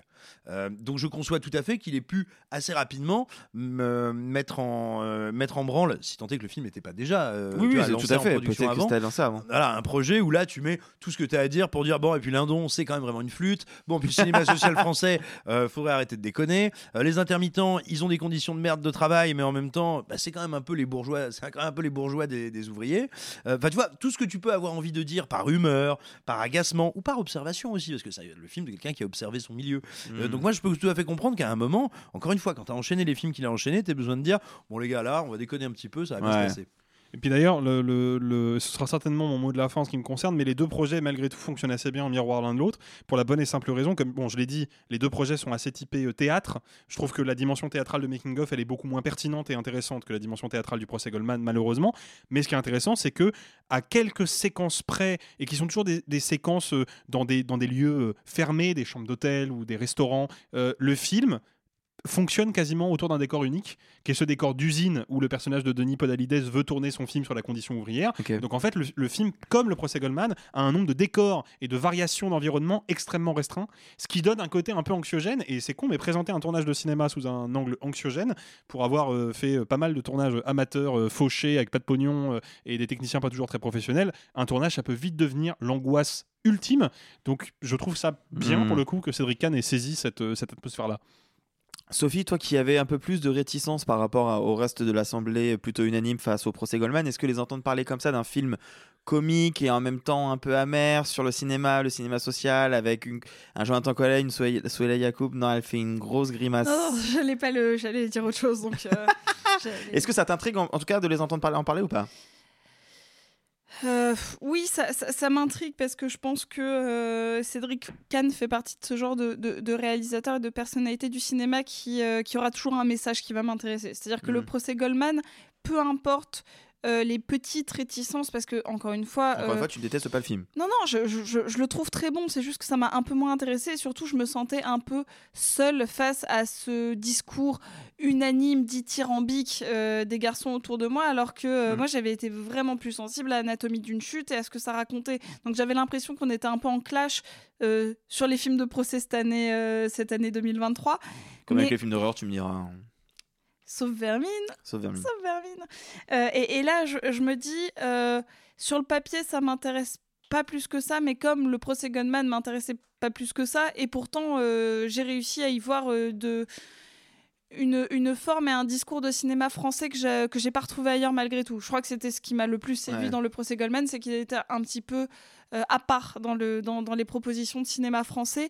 Et, euh, et j'ai l'impression que Making Of, que ça me plaise ou non au final, euh, il y aura cette, cette fougue-là et cet esprit un peu rebelle euh, qui est propre à, à Cédric Kahn et... Euh, Et ça, ça, donc du coup, pourquoi pas ? Donc peu importe si le film m'intéresse sur le papier ou pas, il y a plein de films qui m'intéressent pas sur le papier où je fais « Oh mon Dieu, en fait, c'est vraiment bien !» Ouais, je vois ce que tu veux dire. Ma, moi, pour préparer l'émission, je voulais rattraper quelques Cédric Kahn. Il se trouve qu'il y en avait un sur ma canal où je regardais au pif, je connaissais pas Feu Rouge avec Daroussin, qui est un sacré morceau euh... Making of donc de Cédric Kahn avec Denis Podalydès, Souheila Yacoub et Jonathan Cohen. Donc et vous, est-ce que vous êtes plutôt Cédric Kahn ou Chaka Khan ? euh, N'hésitez oh pas. Ouais, j'ai cherché. J'ai... Ouais, Ain't je... nobody. Ouais. Euh, n'hésitez pas à nous le dire dans, dans les commentaires, euh, sur les réseaux sociaux, sur nos réseaux sociaux, comme dirait notre cher Nicolas. Mais j'aimerais rendre un, un léger hommage à un, à un ami, à un copain de parcours, un parcours qui a été un peu trop court, disparu le vingt-sept mai dernier après trois ans de fou rire, d'amour et de quelques larmes, euh, a disparu Salto. Salto, ma euh... plateforme de cœur et d'amour, euh, qui semble renaître un peu de ses cendres, Simon.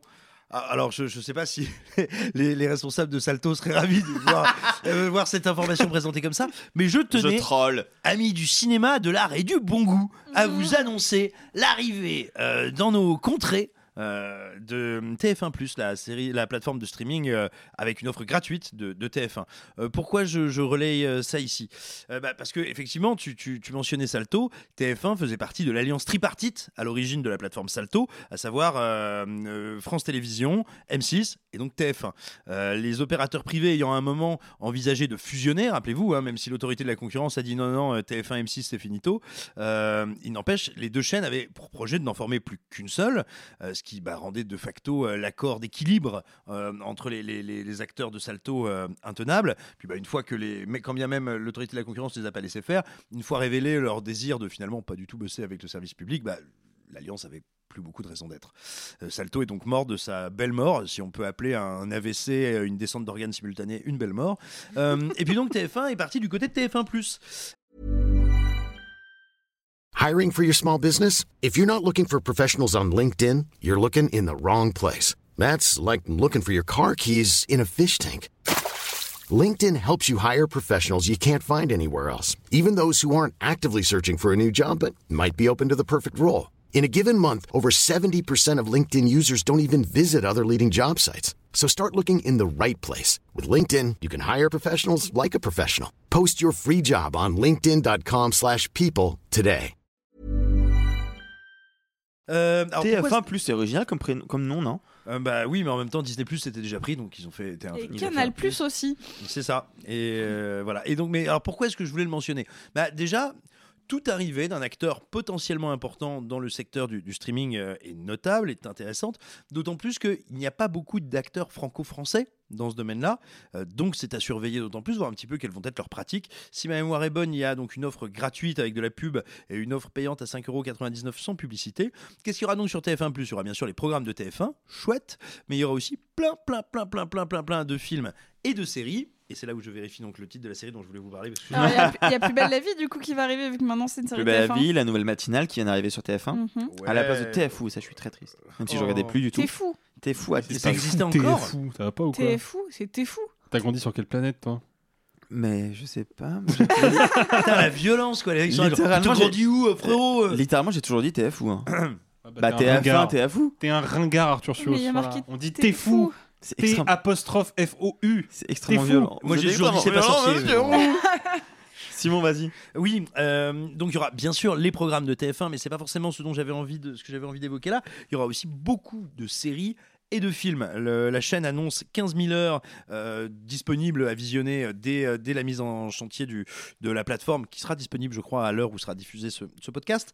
Euh, il faut bien voir qu'il ne va pas y avoir du, Joséph, du Joséphine Ange Gardien, vu qu'il y aura notamment, normalement, dès l'ouverture du, du service, la fameuse série Poker Face. C'est vrai ? Oui, de Ryan Johnson. Parce que c'était sur Peacock aux États-Unis, il n'y a toujours pas de distributeur en France. Voilà, avec Natasha Lyonne, ah. euh, qui est une série qui a, qui a eu des, des, des critiques assez remarquables, moi, dont je suis très curieux. Il faut se rappeler qu'en fait T F un, il y a deux aspects. T F un, ça a été un des premiers et plus importants, avant l'avènement du streaming, diffuseur de séries américaines en France. Et donc voilà, ils ont mine de rien l'entregent, les tuyaux pour choper des, des, des séries assez intéressantes. Donc on va voir ce qu'ils vont dégainer dans les, dans les semaines et dans les mois qui viennent, mais c'est à surveiller. Euh, et en plus de ça, n'oublions pas que T F un, du temps de T F un Distribution, fut un, un acteur important de l'achat, de la vente et de la distribution de films sur le territoire français, que là aussi a des compétences et peut-être encore des ambitions euh, euh, au sein de l'entreprise. Et enfin, pourquoi s'intéresser à T F un qui n'est pas fondamentalement une chaîne qui me passionne? Parce que T F un fait partie des principaux investisseurs dans le cinéma français. Bah ouais. Et que donc... Par, de, ce, de ce fait-là, ce qui va arriver à T F un d'un point de vue industriel, succès ou insuccès de sa plateforme, l'influence qu'elle aura, la manière dont elle va s'inscrire dans la chronologie des médias, bah, T F un demeure un acteur de la production ciné qu'il faut absolument surveiller, étudier pour comprendre bah, tout simplement comment va le cinéma français. Et quand bien même T F un n'aurait pour velléité que de produire d'horribles comédies affreuses, j'en sais rien, je veux dire, mais quand bien même ce serait le, le projet éditorial de T F un, quand bien même nous ici on n'aurait pas vocation à toutes les chroniquer loin s'en faut, il n'en demeurera pas moins que T F un et ses éventuels succès, bah, étant donné le système incitatif et redistributif euh, qui est tenu par le C N C, enfin voilà, qui, qui, qui a lieu en France, de toute façon, de toute façon, c'est un nouveau mot. J'aime bien. Oui. moi, moi aussi. Euh, donc de toute façon, euh, c'est je veux dire, le, le succès des acteurs du ouais. secteur industriel du cinéma est bénéfique à tous les autres. Donc il, voilà, il, il est important de noter comme l'arrivée d'habitude. de T F un plus et de voir ce qui va se passer dans les semaines et les mois à venir. On ne tardera pas à vous le dire en fonction de bah, comment ça bouge, comment ça évolue. Et notons au passage que Salto a été le sujet de beaucoup de moqueries, mais qu'elle a été, elle a été la seule plateforme à diffuser euh, la série de cinq téléfilms de Steve McQueen, Small Axe, euh, il y a maintenant deux ans. Trois ans, euh, tout le monde est passé à côté alors que c'était absolument merveilleux. Donc euh, Salto, c'était pas que euh, ah gna gna gna, je paye pour avoir les mêmes trucs que j'ai sur euh, à la télé gratos. Donc c'est bien qu'on ait parlé un peu de T F un plus parce qu'effectivement, euh, je suis tr- ravi de savoir que Poker Face sera disponible également en France prochainement. Et merde, il fallait annoncer l'actualité va te faire foutre. Revenons aux actualités cinéma, puisqu'il y a un réalisateur qui est de retour, et pas n'importe lequel, c'est Joachim Lafosse, qui a toujours fait des films hyper légers, très chaleureux et agréables, qui font du bien au moral. Tu mens, c'est vraiment sa spécialité. Comme le prouve son nouveau film sur fond de... de, de quoi ? C'est toi qui as été sur mon ordinateur ? Ouais. Mais qu'est-ce que tu fous sur mon ordinateur ? Faut que tu me soutiennes.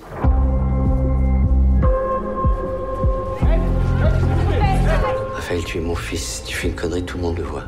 Regarde comme ça les excite. Ils attendent que ça. Qu'est-ce qui s'est passé hier soir entre votre fils et votre mari ? Un silence de Joachim Lafosse, donc avec Emmanuel Devos et Daniel Auteuil. Alors, donc, je blaguais évidemment, j'ai rattrapé l'économie du couple et à en perdre la raison. Comment dire que Lafosse, c'est un cinéma très, très difficile. Il faut être accroché. C'est, il faut se sentir plutôt bien avant d'aller en salle. Euh, on est d'accord, Alexis ? Euh, oui. Ah oui, puis pas qu'un peu, non, c'est un film qui est vraiment dur. Et euh, moi, je vais être très honnête, je connais a- assez peu, assez lointainement hein, le cinéma de Joachim Lafosse. Je n'ai vu, pour ainsi dire, à part Un Silence, que son précédent film, Les Intranquilles, que j'avais trouvé super fort dans son écriture et son interprétation, beaucoup moins dans sa mise en scène, que je trouvais un peu programmatique et un peu attendu. Et ça a été le premier vrai gros choc de, euh, d'Un Silence, et que je trouve qu'en termes de mise en scène, c'est pas loin d'être un film irréprochable. Moi, c'est mon gros coup de cœur de la semaine, et je sais que je suis le plus enthousiaste sur la question. Je pense que c'est un film qui a un... un seul et unique projet esthétique, mais un projet esthétique de taille, qui est de rendre palpable, émotionnellement et sensoriellement, le poids du non-dit, le poids du secret et comment ce secret-là va petit à petit détruire une famille. Je ne précise pas, en tout cas pas encore, de quel secret il s'agit parce que la bande-annonce ne le fait pas et moi j'y suis allé vierge de toute information et je pense que ça a participé à la réception du film. Donc je le dis pour les gens qui nous écoutent, euh, si vous avez envie de voir le film, allez le voir là, maintenant, tout de suite, mettez-nous en pause et allez voir le film. Si vous n'avez rien lu dessus, c'est encore mieux parce que c'est un film que, qui, qui, voilà, qui nécessite quand même un minimum de, de, de, d'ouverture d'esprit et si on en sait trop, je pense que ça peut un peu biaiser notre appréciation. Le fait est que ce que je trouve déjà passionnant dans ce, euh, dans ce film-là, c'est son travail du plan. C'est un film qui va travailler la longueur du plan, la fixité du plan, euh, avec quelques mouvements soigneusement euh, choisis et soigneusement insérés dans le découpage. Je trouve que c'est vraiment une, une belle leçon de mise en scène. Et en fait, ce que je disais euh, sur ce film-là, c'est que c'est un film qui est dès le début emporté par une tension, habité plutôt par une tension qui va évidemment aller crescendo et jusqu'à des points qui sont euh, très anxiogènes et, et, et qui le fait de manière très subtile. Le premier plan du film, et ça pour le coup c'est pas une révélation puisque bah, c'est un plan où il ne se passe strictement rien, c'est Emmanuel Devos qui est au volant de sa voiture et qui conduit dans, la, dans, dans les rues d'une petite ville et on est en plan séquence et on filme les yeux d'Emmanuel Devos qui se reflètent dans le rétroviseur central et le plan dure bien je pense deux trois minutes, c'est un plan qui est assez long. Et ce plan-là, justement, parce qu'il ne s'y passe strictement rien, parce que c'est une situation banale, trop banale pour ne pas être suspecte, bah moi, ce plan-là, dès le début, il me dit que quelque chose cloche. Il me dit que quelque chose va déraper et que cette image du quotidien, le plus quotidien et le plus anti-spectaculaire possible, renferme forcément quelque chose. Et, et c'est ça, pour moi, c'est extensible à la totalité du long-métrage. Le film va vraiment euh, travailler ce truc-là. Évidemment, au bout d'un moment, il va nous dire quel est ce secret, mais il va bien mettre quarante minutes avant de, ah ouais, avant de spé- vraiment expliquer spécifiquement de quoi il retourne.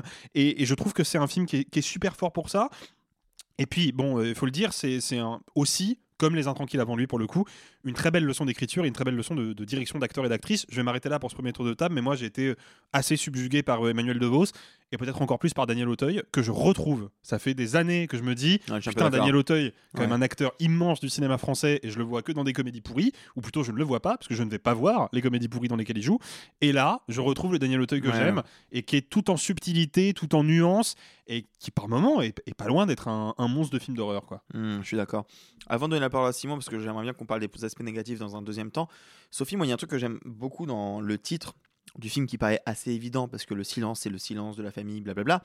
Au-delà de ça, dans ce qu'a dit Alexis, il y a un truc qui m'intéresse beaucoup, c'est euh, le fait que l'on découvre petit à petit quel est le secret et qu'il y a un silence. Il y a un silence au sein des dialogues entre les personnages qui fait que nous-mêmes, spectateurs, on est dans ce silence et on découvre petit à petit des éléments d'un puzzle qui mettra ouais, bien quarante à quarante-cinq minutes à se résoudre, et encore, peut-être même un peu plus.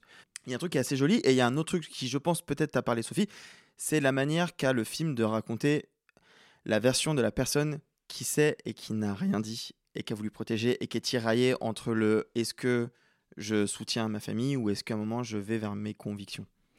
Bah, je pense que le, le, le personnage euh, dont tu parles, euh, je pense que ça on peut le dire, euh, oui. c'est le, personnage, oui. le, le personnage d'Emmanuel Devos.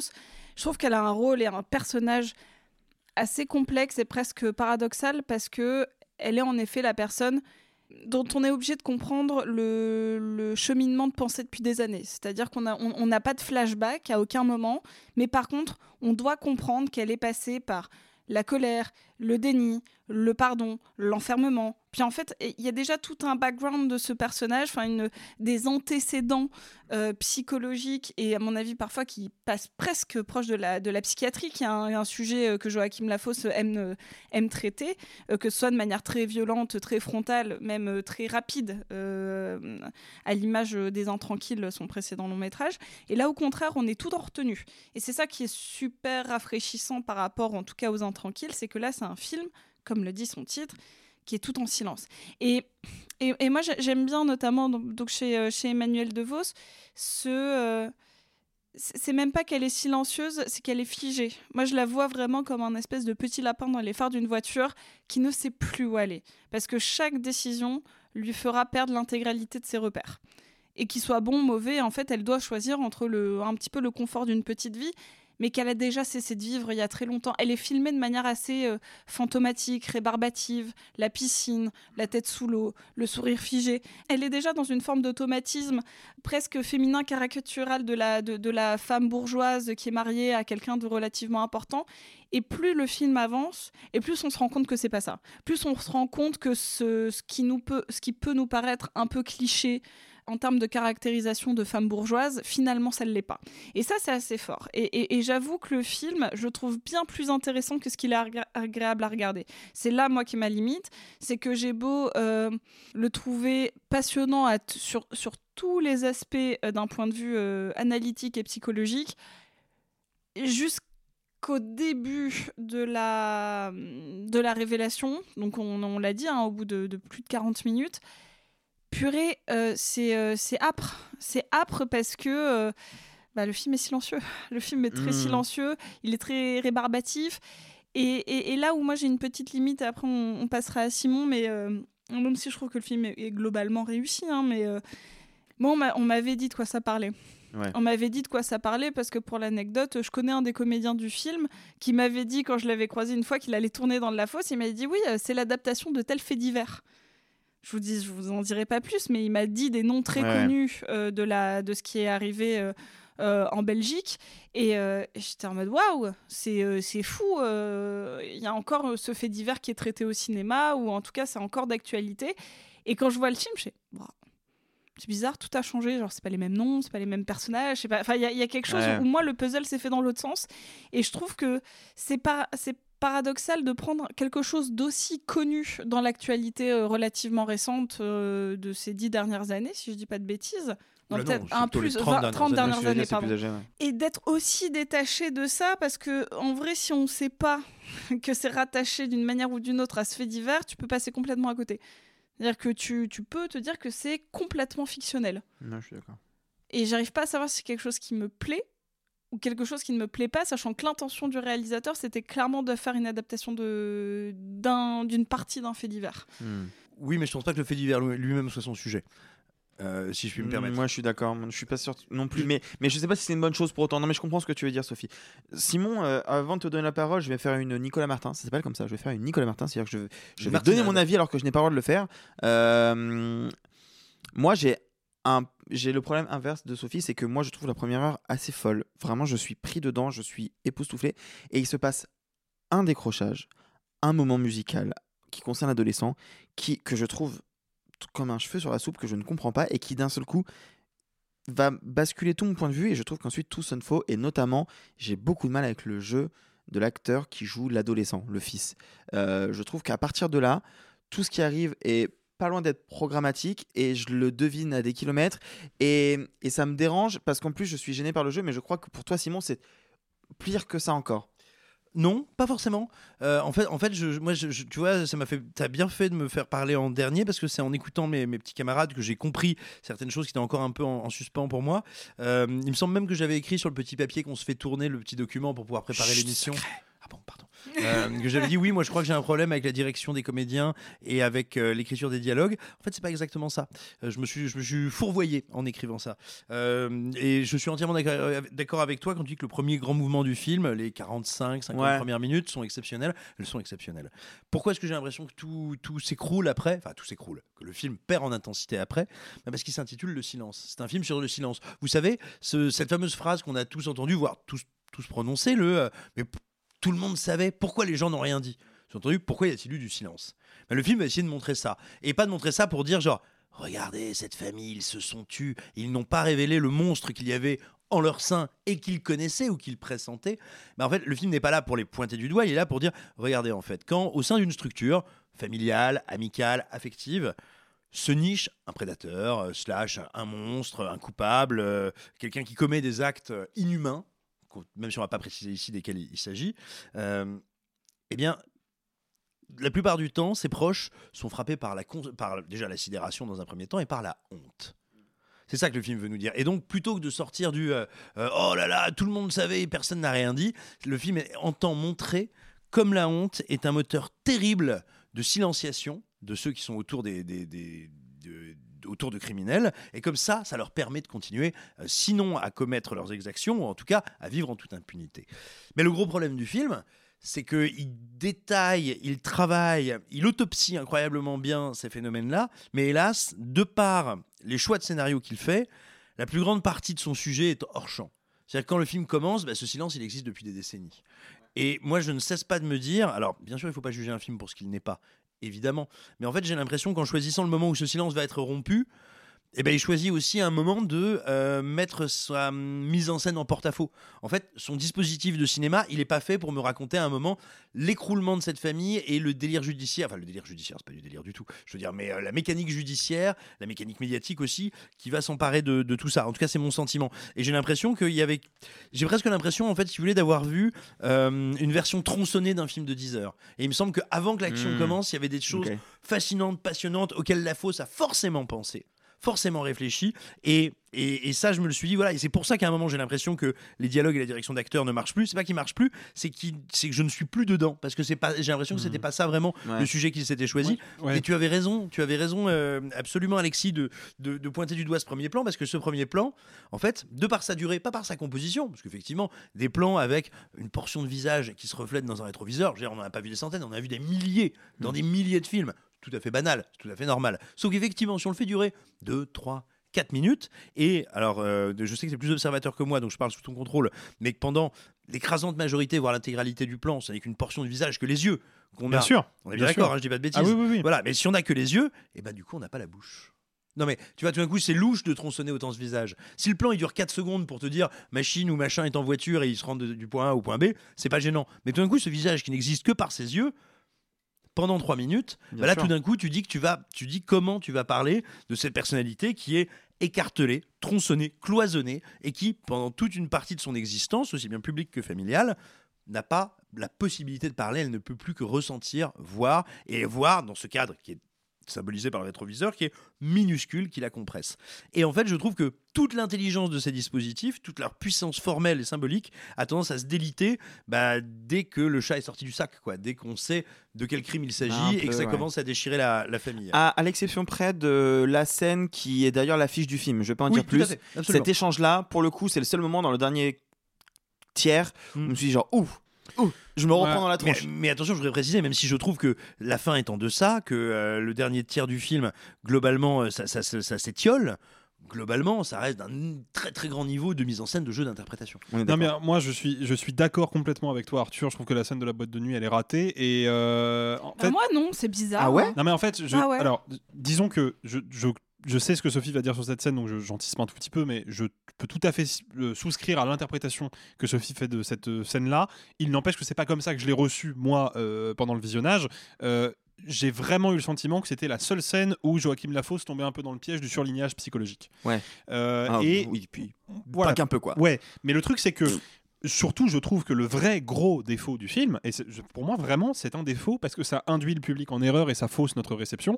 C'est pas un film qui devrait s'appeler Un Silence. C'est un film qui devrait s'appeler Du Bruit. Parce que c'est ça que font les personnages tout le long du film. Ils font du bruit, ils dialoguent en permanence, ils bavardent en permanence. Pourquoi faire ? Pour masquer, pour masquer le les secrets, ouais. pour justement masquer le pour silence. Pour masquer ce qu'on dirait ouais, si on parlait d'autres choses. Exactement, pour masquer ce qu'on dirait si on n'avait pas d'autres sujets de conversation. En bref, pour tourner autour de la réalité. Et là où je trouve que le film est très malin au vu de son sujet, c'est que c'est pas un film qui nous dit « Regardez, voilà une famille qui est dans le déni ». Non, c'est « Regardez, voilà une famille qui depuis des années, des décennies, essaye désespérément de fabriquer du déni ». On va tourner autour de la réalité sans jamais s'y confronter, dans l'espoir qu'un jour, peut-être, comme par magie, on soit dans le déni, on ait oublié cette réalité, on puisse à nouveau faire famille, faire communauté. Évidemment, ça n'est pas possible, et le film va détailler pourquoi ça n'est pas possible. Je suis d'accord avec vous, à partir du moment où on sait de quoi il retourne, même si la révélation, pour le coup, je la trouve intéressante à bien des niveaux, il y aurait des tonnes de trucs à dire. Par exemple, cette fameuse scène de coup de téléphone euh, où Emmanuel Devos est à nouveau dans sa voiture, et il y a quelqu'un, un membre de sa famille, qui lui téléphone pour lui oui. dire « Bah voilà, le personnage de Daniel Auteuil, il m'a fait du mal, et j'ai décidé que j'allais arrêter de me taire. Euh, » Anecdote, d'ailleurs, euh, la voix au téléphone, c'est celle de Damien Bonnard, oui. qui fait un caméo mmh. vocal dans le film, après avoir joué le premier rôle euh, des Intranquilles, le précédent film de Joachim Lafosse. Et le spectateur à ce moment-là, parce que le mixage sonore de la scène lui permet, comprend de quoi il s'agit. Ouais. On entend la voix de Damien Bonnard, on entend de quoi il parle, il mmh. n'y a plus de doute possible. Le fait est que c'est quand même à travers un téléphone portable. Et c'est une voix qui est saturée, c'est une voix qui est audible, mais qui n'est pas de bonne qualité. Et il y a l'idée que, pour le personnage d'Emmanuel Devos à ce moment-là, elle entend la réalité, elle ne mmh. peut pas l'ignorer, mais il y a quand même un filtre. Il y a quand même quelque chose qui fait que elle va réussir à trouver un moyen d'enjamber à nouveau cette réalité-là. Évidemment, il y a un moment où l'enjambement n'est plus possible. C'est peut-être le moment où le film devient un peu programmatique et un c'est peu drôle. Attendu, mais je le trouve quand même assez fort, moi. Moi, euh... moi c'est l'inverse. C'est vraiment, euh, je trouve que la première, euh, théoriquement, est fascinante, mais elle m'ennuie. Mais à, par contre, à partir de la révélation, je trouve ça fascinant. Ah je ouais trouve ça fascinant parce que... Euh, ce renversement qui est attendu, en fait, on nous a préparé. Je trouve que la préparation, au contraire, est presque un peu programmatique parce que euh, ces personnages-là, euh, bah, je, je, je les connais et on me force un peu. Je trouve ça un peu forcé de... Tu vas comprendre ce que j'ai dit et que je trouve super intelligent, hein, tous ces passages psychologiques, mais je trouve qu'on te force un peu, on t'enferme dans le temps. Euh, mais euh, bah, je, je, voilà, je, je trouve ça un peu programmatique. Par contre, à partir de la révélation, je ne sais pas du tout où le film en, en, m'emmène. Ah bah... Mais bah pas si. du tout. Mais non, mais Alors, pas... pardon, excuse-moi, je ne vais pas du tout spoiler, je vais pas... désolé de t'interrompre, mais le, le, le film commence donc par ce plan que vous avez décrit d'Emmanuel Devos en voiture. Elle va quelque part, on va lui dire quelqu'un a fait quelque chose. Non, non, mais... Et donc, moi, je passe tout le film à me demander pourquoi ce quelqu'un va faire quelque chose. Et, Et c'est surtout, pas la révélation. Contre qui ? C'est surtout ça le c'est truc. C'est ça. Et c'est pas la révélation qui va me changer quelque chose. Par contre, à partir du moment de la scène où moi je décroche, je sais pertinemment tout ce qui va se passer. Parce que j'ai eu cette scène au début. Alors, oui, je sais narrativement ce qui va se passer. Mais je sais pas du tout comment il va le filmer. Genre vraiment, je suis surprise par chaque plan. Par exemple, il y a un plan dans un commissariat, je le trouve magistral parce que oui, j'ai vu vrai. cette scène cinquante fois et c'est la première fois que je vois quelqu'un me le faire. Comme non, c'est ça. vrai, t'as raison. Euh, la, scène de la, la, la, la scène de la boîte de nuit que vous détestez tous, euh, moi je la trouve super intéressante parce que euh, normalement, les scènes de danse, c'est fait pour euh, je suis très contente ou je suis très triste. Ou voilà. Et en fait, là, c'est pas du tout ça que je le vois filmer et c'est pas non plus genre l'isolement, le truc. Je vois un personnage qui ne sait pas s'il va devenir monstre ou pas. Je vois quelqu'un où, le, le, où tout le monde est dans le rythme de la musique, sauf que lui, il est tellement perdu que de temps en temps, il y est, de temps en temps, il y est pas. De temps en temps, il saute en même temps que les autres, de temps en temps, non. De temps en temps, il se rapproche de ses filles et de temps en temps, lui-même va se mettre en arrière. Je trouve que via cette scène, il a fait le contre-pied de toutes les scènes de danse que j'ai vues ces dix dernières années, quoi. Oui, mais reconnais que là où le film est tout en subtilité sur la manière d'amener ces sujets-là, Euh, là, c'est la scène la plus appuyée, surlignée de tout. Mais elle est appuyée, mais je suis sûre qu'on en avait tous des interprétations globalement différentes. Euh... Moi, je l'ai vraiment vécu comme Sophie. Oui, pareil. Ah ouais mmh. Genre sur les moindres mouvements, parce que quand j'en ai parlé avec Alexis, il m'a dit bah non, c'est juste. Non, une mais moi, scène c'est... De... non mais moi, je l'ai vécu, je l'ai vécu comme euh, comme euh, ah bah le, le personnage va pas bien.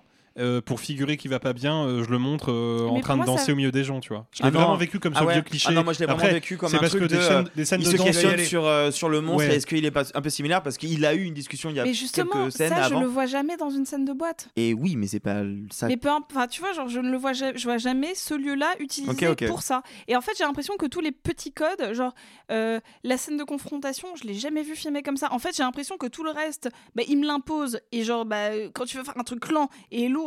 Et ben en fait tu le filmes souvent avec les mêmes euh, les mêmes caractéristiques et j'ai l'impression que au moment de la révélation, là c'est là que il va reprendre exactement les mêmes codes narratifs que tout le reste, mais changer un petit peu sa caméra, changer un petit peu sa mise en scène, de manière à me déstabiliser.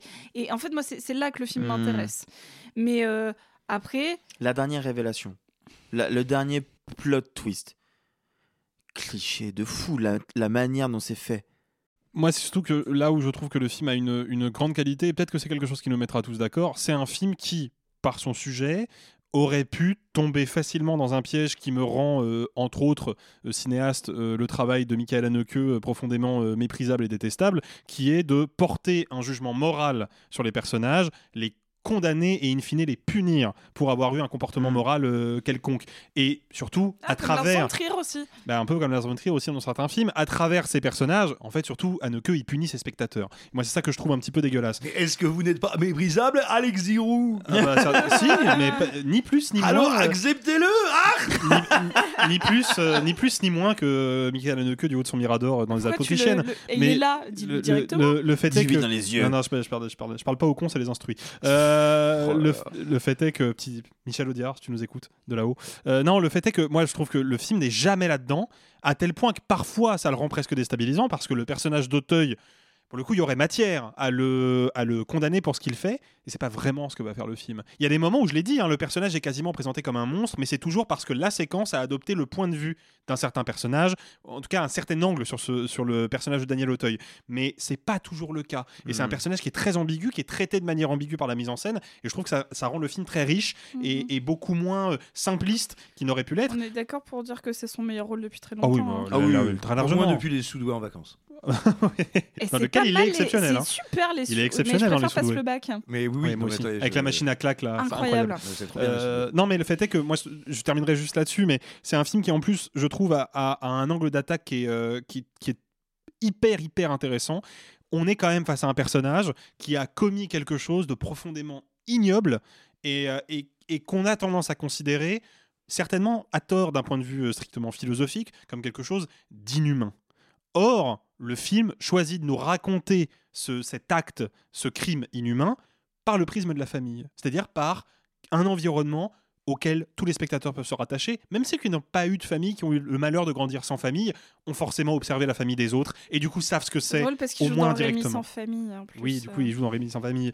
Mais le fait est que je trouve important d'aborder l'innommable par le prisme de quelque chose que tout le monde connaît et qui est familier et qui normalement est synonyme de réconfort et de sécurité. Ça a l'air bête dit comme ça, mais je trouve que le film le fait très bien. Un silence donc de Joachim Lafosse avec Emmanuel Devos et Daniel Auteuil. Et vous, est-ce que vous êtes plutôt faux sapurin ou faux sceptique ? Le jeu de mots est pas ouf. Surtout que ça donne à penser que le film est vraiment de la merde, alors que pas, pas du tout. tout. Tu, tu te moques juste du nom. Et là, du coup, je suis en train de justifier ma blague, ce qui est encore pire. Donc on va peut-être passer à la dernière actu de la semaine. Alors que t'aurais pu dire euh, fausse sur mer, par exemple. La Fosse sur Mer. Ouais, c'est quand même moins rigolo que sur mer, je crois. Oui, mais il s'appelle Joachim, mais La Fosse, c'est pas La Fosse sur Mer. Ah, c'est peut-être La Fosse sur Mer. Maintenant que tu me le dis, j'ai un doute. Ouais, euh, bref, peu importe. En tout cas, il s'appelle pas non plus La Fosse sceptique. On s'en fout, la blague était pas drôle et on, on est en train de l'expliquer. C'est terrible ce qui se passe. Bref, euh, dernier tour d'actu. Je voulais qu'on fasse un dernier détour vers Hollywood parce qu'il y a, donc, comme on vous en parlait depuis le, au tout début de l'émission, euh, cette campagne des awards qui a commencé aux États-Unis. Et qui dit campagne euh, des, euh, des cérémonies dit plein d'interviews des gens qui sont bien partis, et il y en a une qui a un peu retenu notre attention, notamment celle d'Alexis, c'est celle de Nathalie Portman. Tout à fait. Alors Nathalie Portman, donc, qui, euh, qui tient l'un des deux premiers rôles féminins du, euh, du prochain somnifère, pardon, du prochain long métrage de Todd Haynes, euh, May December, qui était passé par la Croisette à Cannes, qui m'avait offert l'opportunité d'une bonne sieste. Merci Todd Haynes. Euh, a donc donné un entretien au Wall Street Journal, dans lequel elle parle de euh, ce qu'on appelle en anglais the method acting, ou la méthode euh, en français, qui est donc une certaine manière, une certaine école de pensée euh, de l'actorat qui a été théorisée euh, en premier par l'acteur russe Konstantin Stanislavski, et qui consiste, je fais un petit point de contexte, à être pour un interprète ou une interprète au plus proche de son personnage. C'est une, une méthode qui a été reprise notamment par l'acteur studio de Lee Strasberg à Hollywood, et Lee Strasberg lui-même en, dis- en parlait en ces termes, je cite, Euh, en gros, appliquer la méthode, c'est puiser dans ses propres, dans ses propres affects pour créer l'émotion, faire exister le rôle à travers sa mémoire affective, en bref, amener le personnage à soi et pas l'inverse.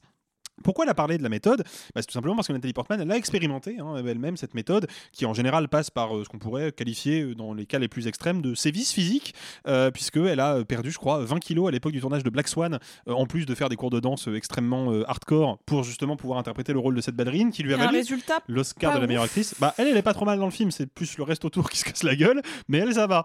Donc, en gros, elle a expliqué qu'elle avait utilisé la méthode, les principes de la méthode sur ce film-là, et elle en a tiré la conclusion que, en fait, appliquer la méthode en tant que comédien, c'est un privilège masculin parce que ça n'est pas compatible avec la charge mentale d'une femme dans notre société, à commencer par bah, la gestion de la vie de famille et du foyer qui, en général, incombe aux femmes et qui peuvent aussi incomber aux femmes qui sont des actrices riches et célèbres. C'est pas parce que vous êtes riche et célèbre que vous êtes exclu du patriarcat. Ça marche pas comme ça, bien malheureusement.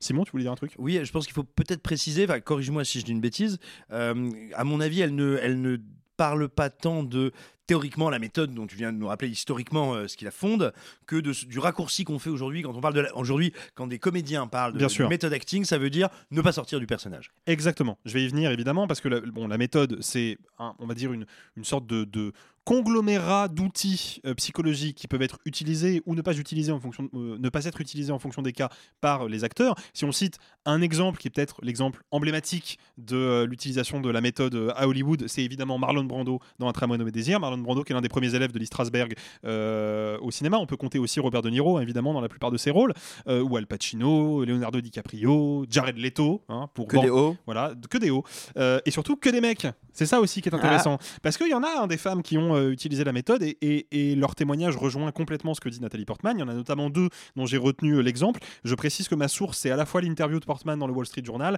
et l'article de Vanity Fair France qui euh, cite directement cette interview et qui apporte un petit peu de contexte et qui est un article très bien foutu, je vous invite à le lire en entier euh, si vous avez le temps. Et dans cet article, il mentionne plusieurs femmes qui ont appliqué les principes de la méthode, et donc notamment Charlize Theron dans L'Associé du Diable et Meryl Streep dans Le Diable s'habille en Prada. Mmh. Ah. Et ça a été, pour ces deux comédiennes, des expériences vraiment négatives et épuisantes. Meryl Streep notamment expliquait que, comme elle était dans son personnage de Miranda Presley tout le long du tournage, donc elle était dans cette espèce de, de carapace d'arrogance et de mépris et aussi de tristesse, mais en fait elle a passé tout le film à se morfondre toute seule dans sa loge pendant que tout le monde euh, vivait son meilleur tournage, et qu'en fait elle en a gardé un souvenir très amer. Ah, c'est hyper et marrant c'est là... parce qu'il y a eu une interview il n'y a pas longtemps d'Anna Tawai et, euh, ouais. et, euh, Emily Blunt et Emily Blunt où elle se, elle se, bah, c'est le Actors on Actors de Variety, et elle se remémore vach, vachement des oh, tu te souviens quand t'as fait cette scène, oh, puis tu te souviens quand t'as fait cette scène, et c'est hyper intéressant d'avoir le point de vue qu'en fait Meryl Streep elle a pas du tout kiffé parce que t'as bah, non, les deux là elle a vécu leur moment. Elle n'a pas kiffé son tournage, et pour Charlize Theron aussi ça a été, euh, ça a été épuisant. Et en fait ça, ça ouvre vers un angle critique de la méthode, ou plutôt de comment la méthode elle est caricaturée par les acteurs et les actrices au fil du temps, euh, parce que il y a deux aspects qui sont intéressants à prendre sous le, l'angle de la lutte des sexes, parce que déjà il y a une dimension masochiste, et on sait que mmh. l'homme dans la société patriarcale il est amené à bien des égards à flirter avec une démarche masochiste pour rentrer dans les standards que la société attend de lui. Et puis il y a aussi un aspect autoritaire, voire pervers dans certains cas, qui renvoie pour le coup à la domination masculine. Jared Leto, je le citais, est un des acteurs qui applique souvent la méthode. Par exemple, vous le savez, sur le tournage de Morbius, il a des béquilles. Et le fait est qu'il n'a jamais quitté ses béquilles de tout le tournage parce qu'il voulait pas sortir de son personnage. Moi, ce que je trouve surtout fou avec Jared Leto, c'est qu'il applique la méthode pour des films de merde, chose bah, que c'est... ne font pas la plupart des acteurs à Hollywood. Ou qu'il ait des bref, rôles tout simplement. Peu importe. Et voilà. Mais le truc, c'est que quand il était sur le tournage de euh, Suicide Squad de David Ayer, mais attends, je viens de comprendre, mais Jean Dujardin, s'il dit que de la merde depuis Chemin Noir, C'est méthode. C'est, il est dans le, il est pas sorti de Sylvain Tesson. Il est pas sorti de Sylvain Tesson. Voilà. Ah, le pauvre. Euh, non, ah, mais non, le il truc, faut en sortir que, de voilà. Sylvain Tesson. Non mais le truc c'est que faut y rentrer déjà. Euh, le truc c'est que euh, le, le, le là où c'est intéressant c'est que bah, Jared Leto sur le tournage de Suicide Squad de David Ayer, euh, il a quand même je crois envoyé des préservatifs usagés et quantité de choses euh, ouais, abjectes des rats morts, euh, des trucs par comme colis ça, ouais. à ses euh, à ses, morts, à ses comédiens morts. Des cochons morts ouais parce que il voulait euh, être habité par la folie perverse du personnage. Alors je vais rappeler deux trucs. Bolos. Voilà. Encore. Ça, gars, ça, c'est le, la méthode acting aujourd'hui. Parce qu'il faut bien resituer qu'à une certaine époque, notamment à l'époque du Nouvel Hollywood, où l'acteur qui aujourd'hui, je pense, représente le plus le méthode acting, après Marlon Brando, qui est Robert De Niro, euh, voit sa carrière exploser.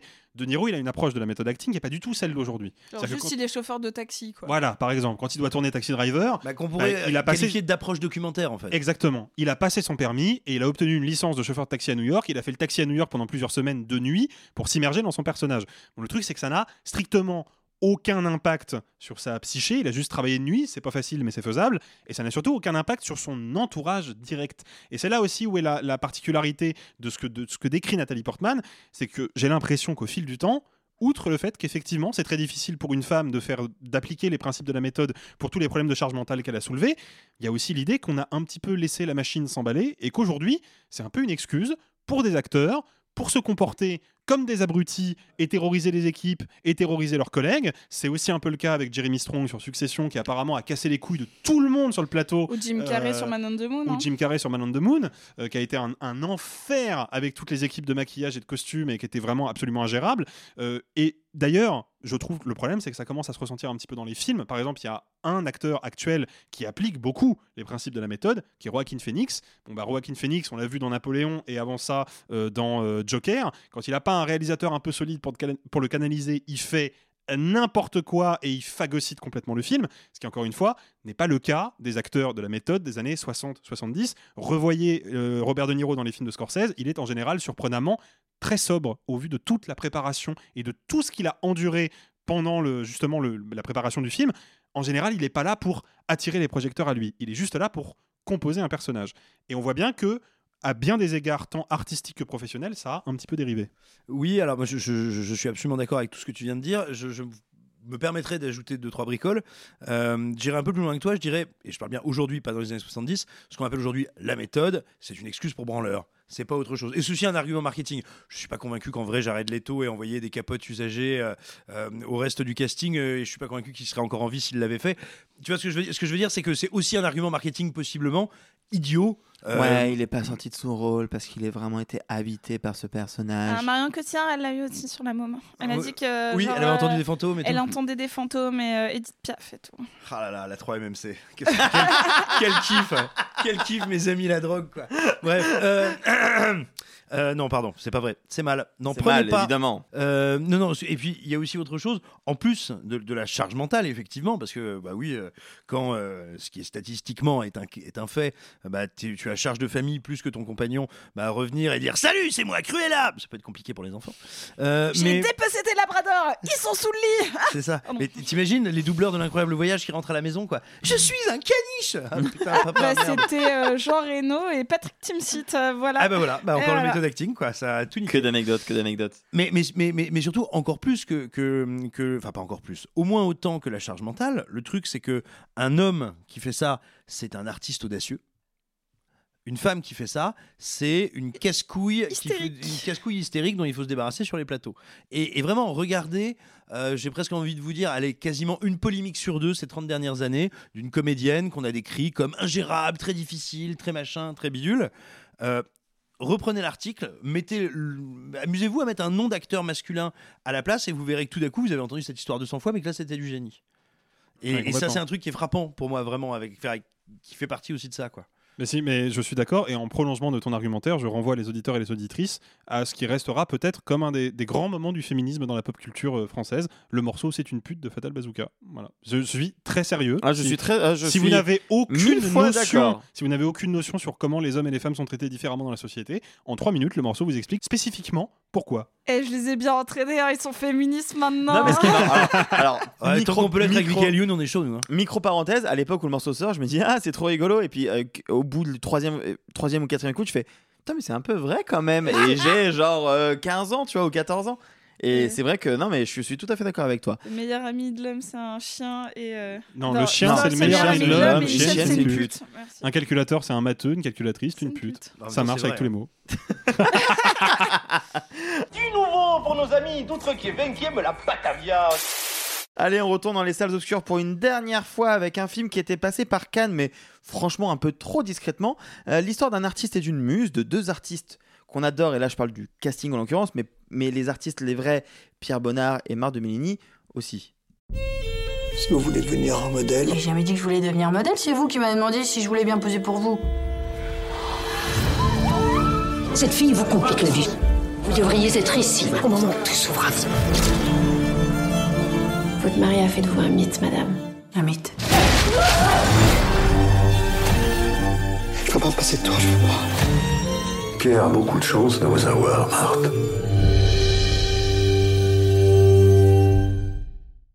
Bonnard, Pierre et Marthe de Martin Provost avec Vincent Macaigne et Cécile de France. Et je crois, je crois, hein, dans des souvenirs lointains, que c'est un peintre que tu apprécies un petit peu, euh, Sophie.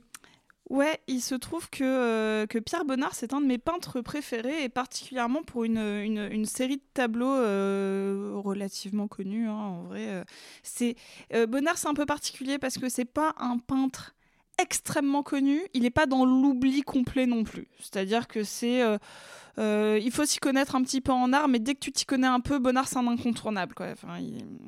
Voilà. Bonnard, euh, il a fait une série de tableaux euh, où il a peint sa compagne, Marthe, euh, dans une baignoire, euh, tantôt dans leur, euh, dans, leur, euh, dans leur maison de campagne euh, à deux trois heures de Paris, euh, tantôt dans leur maison au Canet. Sachez que le Le musée Bonnard est au Canet, donc si un jour vous êtes à Cannes et que vous rentrez de Cannes, vous pouvez passer par le musée Bonnard, il est super.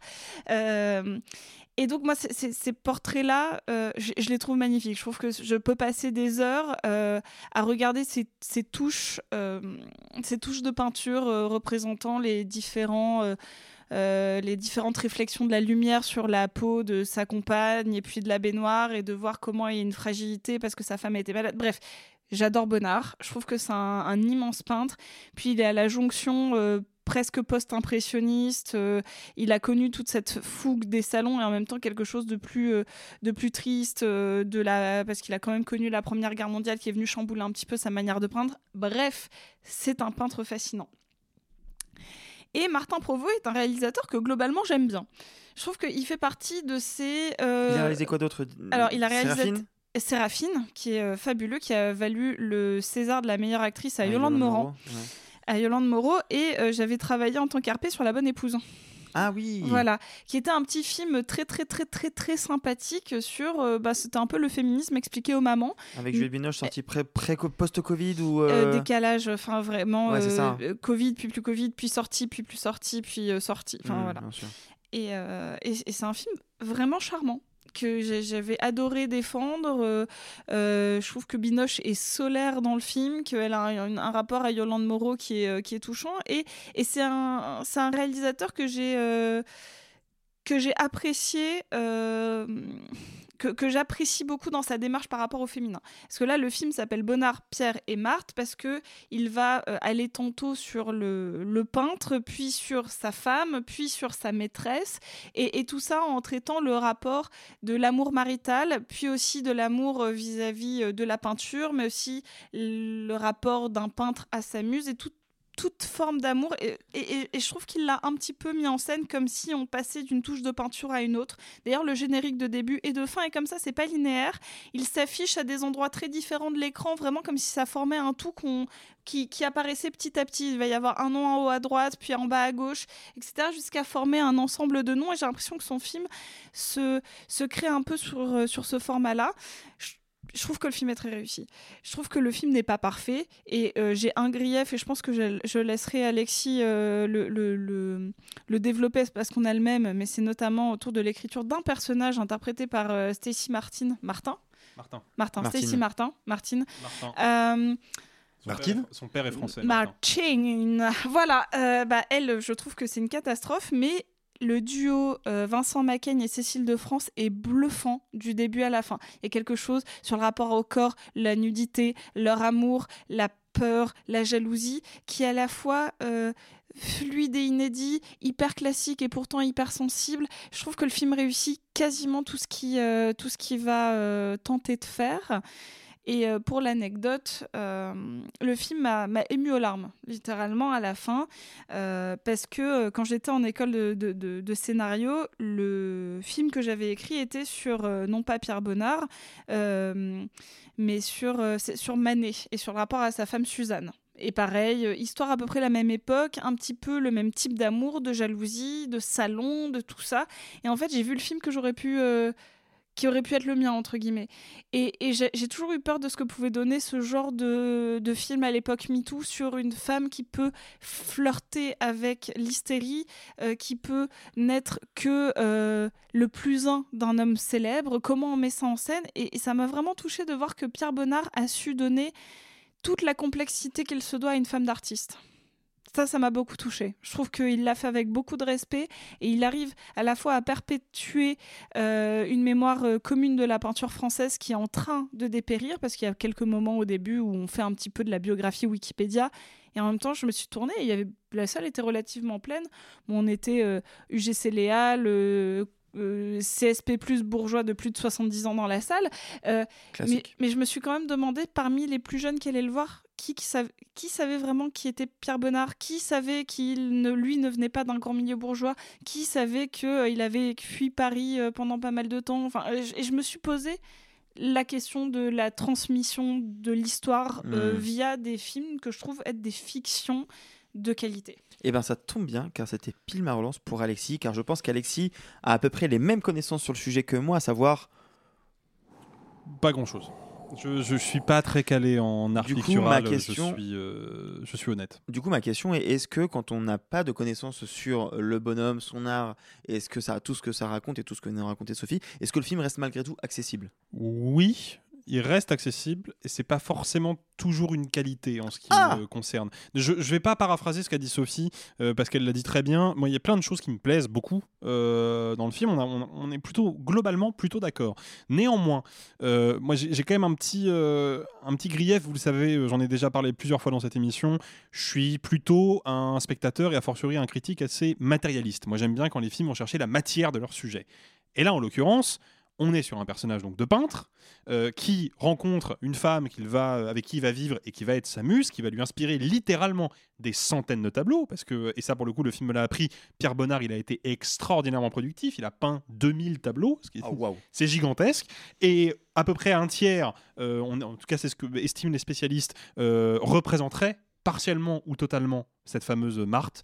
Donc on est quand même sur quelque chose d'assez, euh, d'assez spectaculaire. Et le film, pour le coup, s'ouvre de manière assez limpide. C'est un gros plan sur une toile blanche, parfaitement vierge. Et puis là, il y a des mains qui vont rentrer dans le cadre et qui vont commencer à croquer le, le, les contours d'un visage. Puis ensuite, on élargit et on voit Pierre Bonnard dans son atelier en train de peindre cette femme qu'il vient de rencontrer. Il l'a abordée dans la rue pour lui demander d'être son modèle. Et ça va être le coup de foudre absolu entre les deux. Donc on est sur un film qui... commence sur de la peinture, sur un geste de peintre, et qui est ensuite élargi vers un récit. Donc c'est un film qui me dit dans sa mise en scène, mon sujet premier, ça va être la peinture. Ça va être plutôt comment cette vie de couple, elle a nourri la peinture. Je trouve que le film ne va pas assez loin là-dedans. Moi, il me manque un peu quand même l'approche strictement matérielle de la peinture. Il me manque des longues séquences de fabrication d'œuvres, en fait. Moi, pour moi, c'est important. Pour moi, ça aurait nourri le film. Néanmoins, Je trouve l'histoire de couple, euh, je trouve que l'histoire de couple fonctionne super bien. Je trouve que euh, que ce soit tant euh, Vincent Macaigne que Cécile de France, je trouve qu'ils proposent chacun quelque chose qui sort un petit peu des sentiers battus dans leur filmographie, et, et je crois totalement à leur histoire de couple. Je crois aux enjeux de ces personnages. Je trouve que c'est un film qui réussit assez bien à saisir pour le coup le parfum euh, bucolique et champêtre euh, caractéristique de la vie de ces artistes-là, hein, parce que que ce soit euh, Claude Monet ou Pierre Bonnard, c'est des gens qui au moins une partie de leur vie se sont exilés à la campagne et ont se sont servis de cette campagne pour s'inspirer. C'est un peu plus vrai certainement pour Monet que pour Bonnard, mais le fait est que ça fait quand même partie de leur vie, et le film insiste pas mal là-dessus. Il y a des, des petits accents de, de, du cinéma de Claude Sautet ou même de Jean Renoir, si vous avez vu une partie de campagne par exemple, qui, qui se font un petit peu sentir par instant, plus dans l'écriture que dans la forme, euh, cela étant dit. Le gros grief que Sophie a soulevé, et je suis d'accord avec elle, c'est qu'on a au milieu de ce scénario assez solide et assez prenant un personnage féminin qui est une caricature très grossière, un peu vulgaire, de femmes d'abord arrivistes, puis ensuite complètement euh, hystériques et, euh, et déboussolées, et on voit bien que la pauvre Stacy Martin, elle se débat comme elle peut avec son perso, mais il n'y a aucune chance que ce personnage-là puisse exister condamnablement à l'écran. T'es sûr que c'est Martin? Parce que ça fait bizarre, hein, Stacy oui, Martin. Stacy Martin. Oui, c'est Stacy Martin. Ça fait bizarre. C'est pas bizarre, son Martin. Père est français. Tu dis pas Charlotte Gainsbourg, tu dis Charlotte Gainsbourg parce que son père est français. Ah, c'est pas comme ça qu'on dit. Ah non. Euh, non, mais si, le... ça, si ça te va, on peut dire Stacy Martin. Non mais le, je, ouais, je, je trouve que ce personnage-là, il a, il est, il est bourré de problèmes. C'est mais le, il est important le, dans l'histoire. Le gros épine du pied. Ah oui, oui. Bah, le fait est que il est important dans la vie de, de Pierre Bonnard et de Marthe. Il est presque, il est finalement pas si important que ça dans le récit parce qu'il est très vite introduit, très vite expédié. Mais c'est je, un, je, je, je pense vraiment... qu'elle a été coupée au montage en grande partie. Enfin, j'imagine, j'en ah sais rien, mais euh... bah, de toute façon, je pense que le, je pense que le film a été beaucoup coupé, notamment dans l'ouverture. Il y a pas mal de fondus enchaînés qui, euh, qui interviennent. Trouve, que je trouve magnifique. Non mais que, qui sont, qui sont qui pour moi aurait pu être un petit peu mieux exécuté, mais franchement ce n'est pas dérangeant, mais je sens, je, je pressens en tout cas, je suppose que c'est, la séquence d'introduction, la naissance du désir, la naissance du couple était certainement un peu plus longue que ça et qu'il a fallu la raboter pour se concentrer sur l'essentiel. Donc je pense que c'est un film qui a certainement été un petit peu monté. Il fait quand même deux heures, hein, ce qui est ce qui n'est pas rien, et il aurait pu durer plus. Je pense qu'il y avait matière à raconter encore beaucoup oui, plus de choses hein, oui. sur, euh, sur Pierre et Marthe Bonnard. Donc voilà, j'ai quelques reproches à faire au film sur son approche de la peinture que je trouve un petit peu trop limitée parfois, sur ce personnage de Stacy Martin qui est pour le coup vraiment un personnage agaçant et, et, et, et très malaisant dans, son, dans sa caractérisation. Euh, autrement... C'est plutôt un bon film. Voilà. Je, je pense que dans, euh, c'est ce que j'ai essayé de, d'exprimer, Alexis, en sortant de la salle. J'ai vu trois films de Martin Provost. Je trouve que les trois, en termes de euh, cinéma populaire, un peu intello, un peu bienveillant, un peu euh, classique sur certains, sur certains aspects, c'est ce qui se fait de mieux. C'est-à-dire que Séraphine, c'était déjà très envolé, mmh. que euh, La Bonne Épouse, c'était euh, assez, euh, assez englobant générationnellement, et, et, et tout est fait avec beaucoup de soin. La direction d'acteur est fa- à une exception près dans celui-là, mais la direction d'acteur est soignée, euh, la D A est soignée, et vous vous entendez tous à cette question. Est-ce que c'est un film que je vais conseiller à ma grand-mère ? Oui, c'est bah vrai, oui. J'allais exactement te poser cette question. C'est fou, Évid... c'est dingue, mais évidemment, c'est fou. Évidemment que je vais le conseiller à ma mamie et elle va kiffer. Et, et tristement plus que Dodin Bouffant, parce que là, quand je me suis, je, ouais. quand j'ai vu le film, je me suis dit c'est plus abordable, mmh. parce que Dodin Bouffant, c'est un peu punk malgré mmh. Le, mmh. le côté euh, quand, parce qu'il y a des, il y a des plans, il y a des euh, décors qui sont quasi similaires. Hein. Ah oui, complètement. Ouais. Dans, complètement. Les pa- dans les espèces de parties de campagne, justement, avec euh, des, des bourgeois qui parlent. De... Ouais. Enfin, en plus, ils sont pas. Il y, y, y a quand même. Il euh, y a Monet à un moment qui est là, euh, qui est jamais cité par son nom de famille d'ailleurs. Oui, qui est toujours appelé Claude, mais qui bon, on le à... reconnaît parce qu'il a une grosse barbe. Donc c'est facile. Et le fait qu'il peigne des nénuphars, ça ne peut pas. Euh... Alors il peint des nymphéas. Petit détail. Si, petit je puis, détail. Si je puis me permettre, il peint des nymphéas, pas des nénuphars. Ça, Après, c'est qu'il les peint.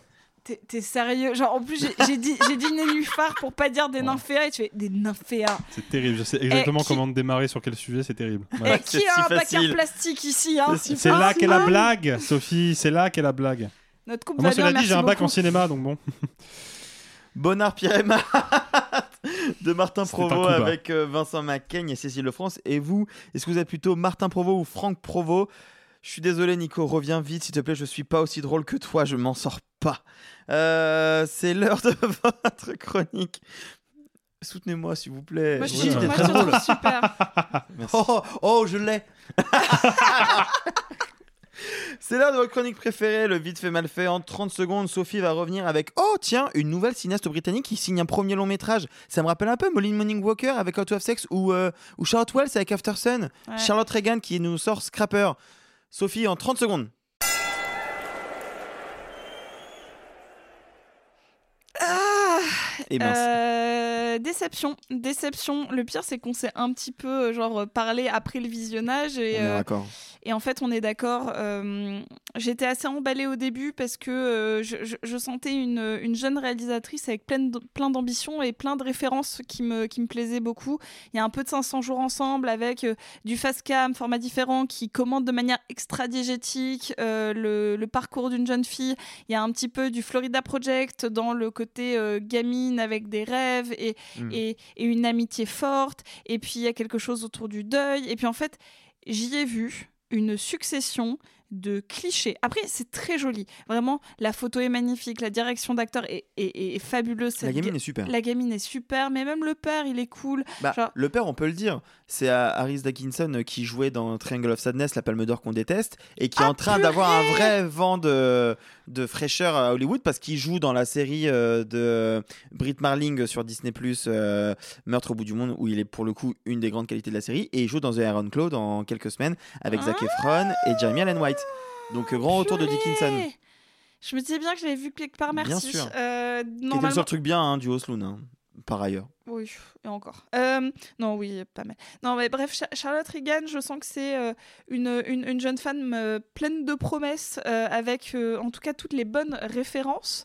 Ouais. Il lui manque sa patte. C'est-à-dire que j'y ai malheureusement vu un petit peu plus un, un patchwork que, euh, qu'un vrai premier film signifiant. Euh, c'est, c'est pas mauvais, ça fait une heure vingt-quatre, il y a plein de qualités qui permettent de dire que c'est malgré tout un film pas raté. Mais je crois qu'on a eu aussi cette année deux réalisatrices bah, qui, euh, en plus de faire des premiers films, qu'on les aime ou qu'on les aime pas, très signifiant en termes de marque de réalisatrice. Ouais. Elles ont tenté des trucs. Il y a des... Quand on voit After Sun, il y a une petite pointe de magie qui se passe, qui est souvent en plus une marque de premier film de waouh, il y a, y a ouais. un truc qui se passe, il y a une étincelle qui, euh, qui s'est déclenchée et on a la naissance d'un réalisateur ou d'une réalisatrice. Et donc là, c'est bizarre parce qu'on voit un premier film qui a tous les défauts d'un premier film. C'est un peu bégayant, euh, ça veut trop bien faire, du coup c'est un peu lisse, puis je vais citer des bonnes références parce que comme ça je vais être intégrée auprès des, des, des, de, ouais. cette, euh, de ce public qui aime ces films-là. Et malgré tout, moi ça m'a fait un petit peu retomber, euh, genre euh, les attentes, le soufflet, euh, le tout. Genre euh, je, je suis sortie de, de, du, du film en me disant « mais c'est joli, c'est gentillé ».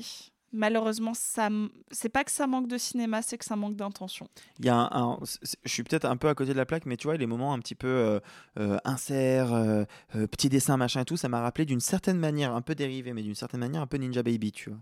Ah, et, complètement et Ninja, Ninja Baby, Baby. Ninja Baby le faisait d'une manière vraiment hyper chouette et hyper euh, fraîche, et surtout qui était malin et qui racontait quelque chose. Là, t'as l'impression que c'est vraiment gratos. C'est complètement gratos. Et il y a plein d'effets de mise en scène que je trouve absolument gratos. Ouais, ça fait parler des araignées et c'est moins effrayant que Vermine.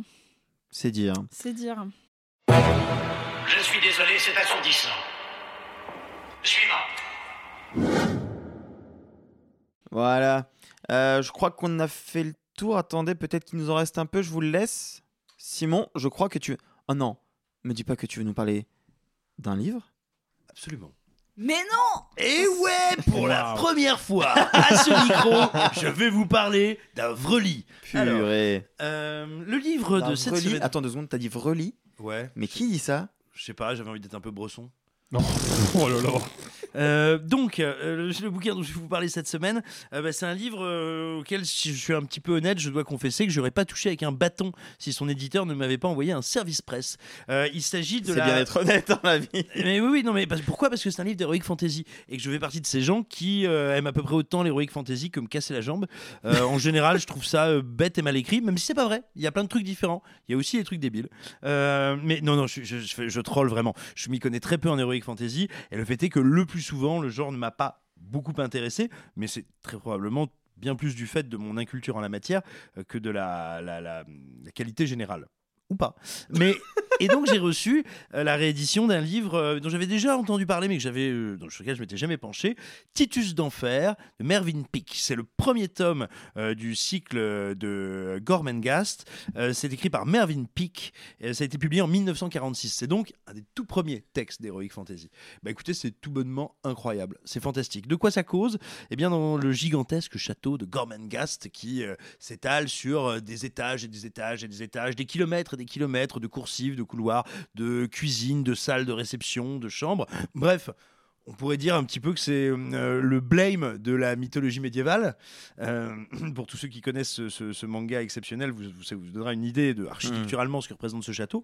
Eh bien, dans ce château, on apprend que euh, Titus, Titus d'Enfer, le, un héritier, est né. Et donc, on va suivre eh bien, euh, tout euh, tout le frémissement, l'activité, la folie qui s'empare de ce château millénaire et, et aux proportions euh, colossales, alors qu'un bah, nouveau prince héritier vient au monde, c'est-à-dire que bah, les cuisines vont s'animer, c'est-à-dire que euh, le premier serviteur du roi a évidemment euh, des euh, personnalités qu'il faut prévenir, et donc va se déployer sous nos yeux un univers qui est à la fois gothique, à la fois surréaliste, euh, c'est incroyablement bien écrit, il y a beaucoup, beaucoup, beaucoup de passages, de pages qui font penser carrément à la poésie en prose, c'est très étrange, très évocateur, euh, ouais, moi vraiment ça m'a absolument fasciné, j'ai passé les, les vacances de Noël dessus, et je compte bien, enfin une bonne partie des vacances de Noël dessus, et je compte bien du coup me, me jeter sur les deuxième et troisième tomes, parce que c'est un, un cycle, c'est une trilogie, euh, dès, dès qu'ils paraîtront, et c'est donc réédité chez Christian Bourgois dans la collection Chimère. Moi, je voulais vous parler rapidement d'une série qui est un petit peu divisée autour de la table, donc je préfère en parler de moi parce que je sais que je vais dire du bien, contrairement à la personne en face de moi qui est un pisse-froid. Euh, je voudrais vous parler de la nouvelle série de Britt Marling, donc, donc j'ai cité en parlant de Scrapper, qui est Un meurtre au bout du monde, euh, que j'ai terminé enfin. Moi aussi. Et, et, euh, et tu ne vas pas en parler puisque c'est moi qui en parle. Enfin, euh, non, en fait, c'est juste que lui, il trouve ça vraiment très décevant et moi, je trouve que c'est quand même pas mal. En fait, je comprends les critiques qui sont faites à cette série. En gros, c'est une espèce, ça, ça, ça m'a un peu fait penser dans l'idée à, à, au dernier euh, à couteau tiré Glass Onion, ou à cette idée de euh, plein de gens très talentueux et assez riches sont emmenés dans une maison au bout du monde et hum, Cluedo. Voilà, euh, si Agatha Christie m'était comptée, quoi. Sauf que à l'intérieur de ce truc qui est un petit peu cliché, pas toujours très bien joué, faussement mystérieux, il y a en parallèle l'histoire du personnage interprété par Emma Corrin qui donc joue une, une femme passionnée un peu par les true crime, euh, qui a développé un podcast puis, et qui a écrit un livre euh, sur son histoire, et en fait il y a tout un jeu qui va euh, raconter son histoire à elle via des flashbacks, et pour le coup les flashbacks je les trouve fascinants et absolument sublimes. C'est Emma Corrin et donc euh, Harris Dickinson dont on parlait il y a quelques secondes, et je trouve que là pour le coup euh, Britt Marling qui se prend parfois pour une petite maline, euh, là elle touche du doigt de l'émotionnel et du sublime vraiment de très très près. C'est pas parfait, mais franchement c'est parmi de ce que, les séries que j'ai vues les plus intéressantes de ces dernières semaines, ces derniers mois. Donc voilà, c'est disponible en intégralité sur Disney plus, ça y est, Murder in the End of the World, un meurtre au bout du monde. Voilà, c'est terminé. Alors n'oubliez pas, à Cast Plus, c'est vraiment super. En plus, il y a un nouvel épisode qui arrive bientôt euh, sur... Oui. Euh... sur euh, Buffle Lee. Euh, on se retrouve la semaine prochaine ou demain si vous êtes abonné pour parler d'appareils dentaires, de braguettes et de sperme dans les cheveux. Allez, bye les amis. Et gloire à Elisabeth, euh, pardon, à Gabriel, non, à Rachida. Euh, bye les amis et gloire à Justine Triet. Oh, c'est pas humain, les salauds, ils m'ont épuisé. Au quatrième top, il sera exactement zéro heure treize minutes. Oh la vache, moi je vais être en retard au lycée. Oh bah dis donc, t'es bien pressé toi ce soir. Ceux qui sont encore vivants, profitez-en pour le rester, allez-vous-en. Arrivederci, et buon viaggio. Messieurs, il n'est de bonne société qui ne se quitte.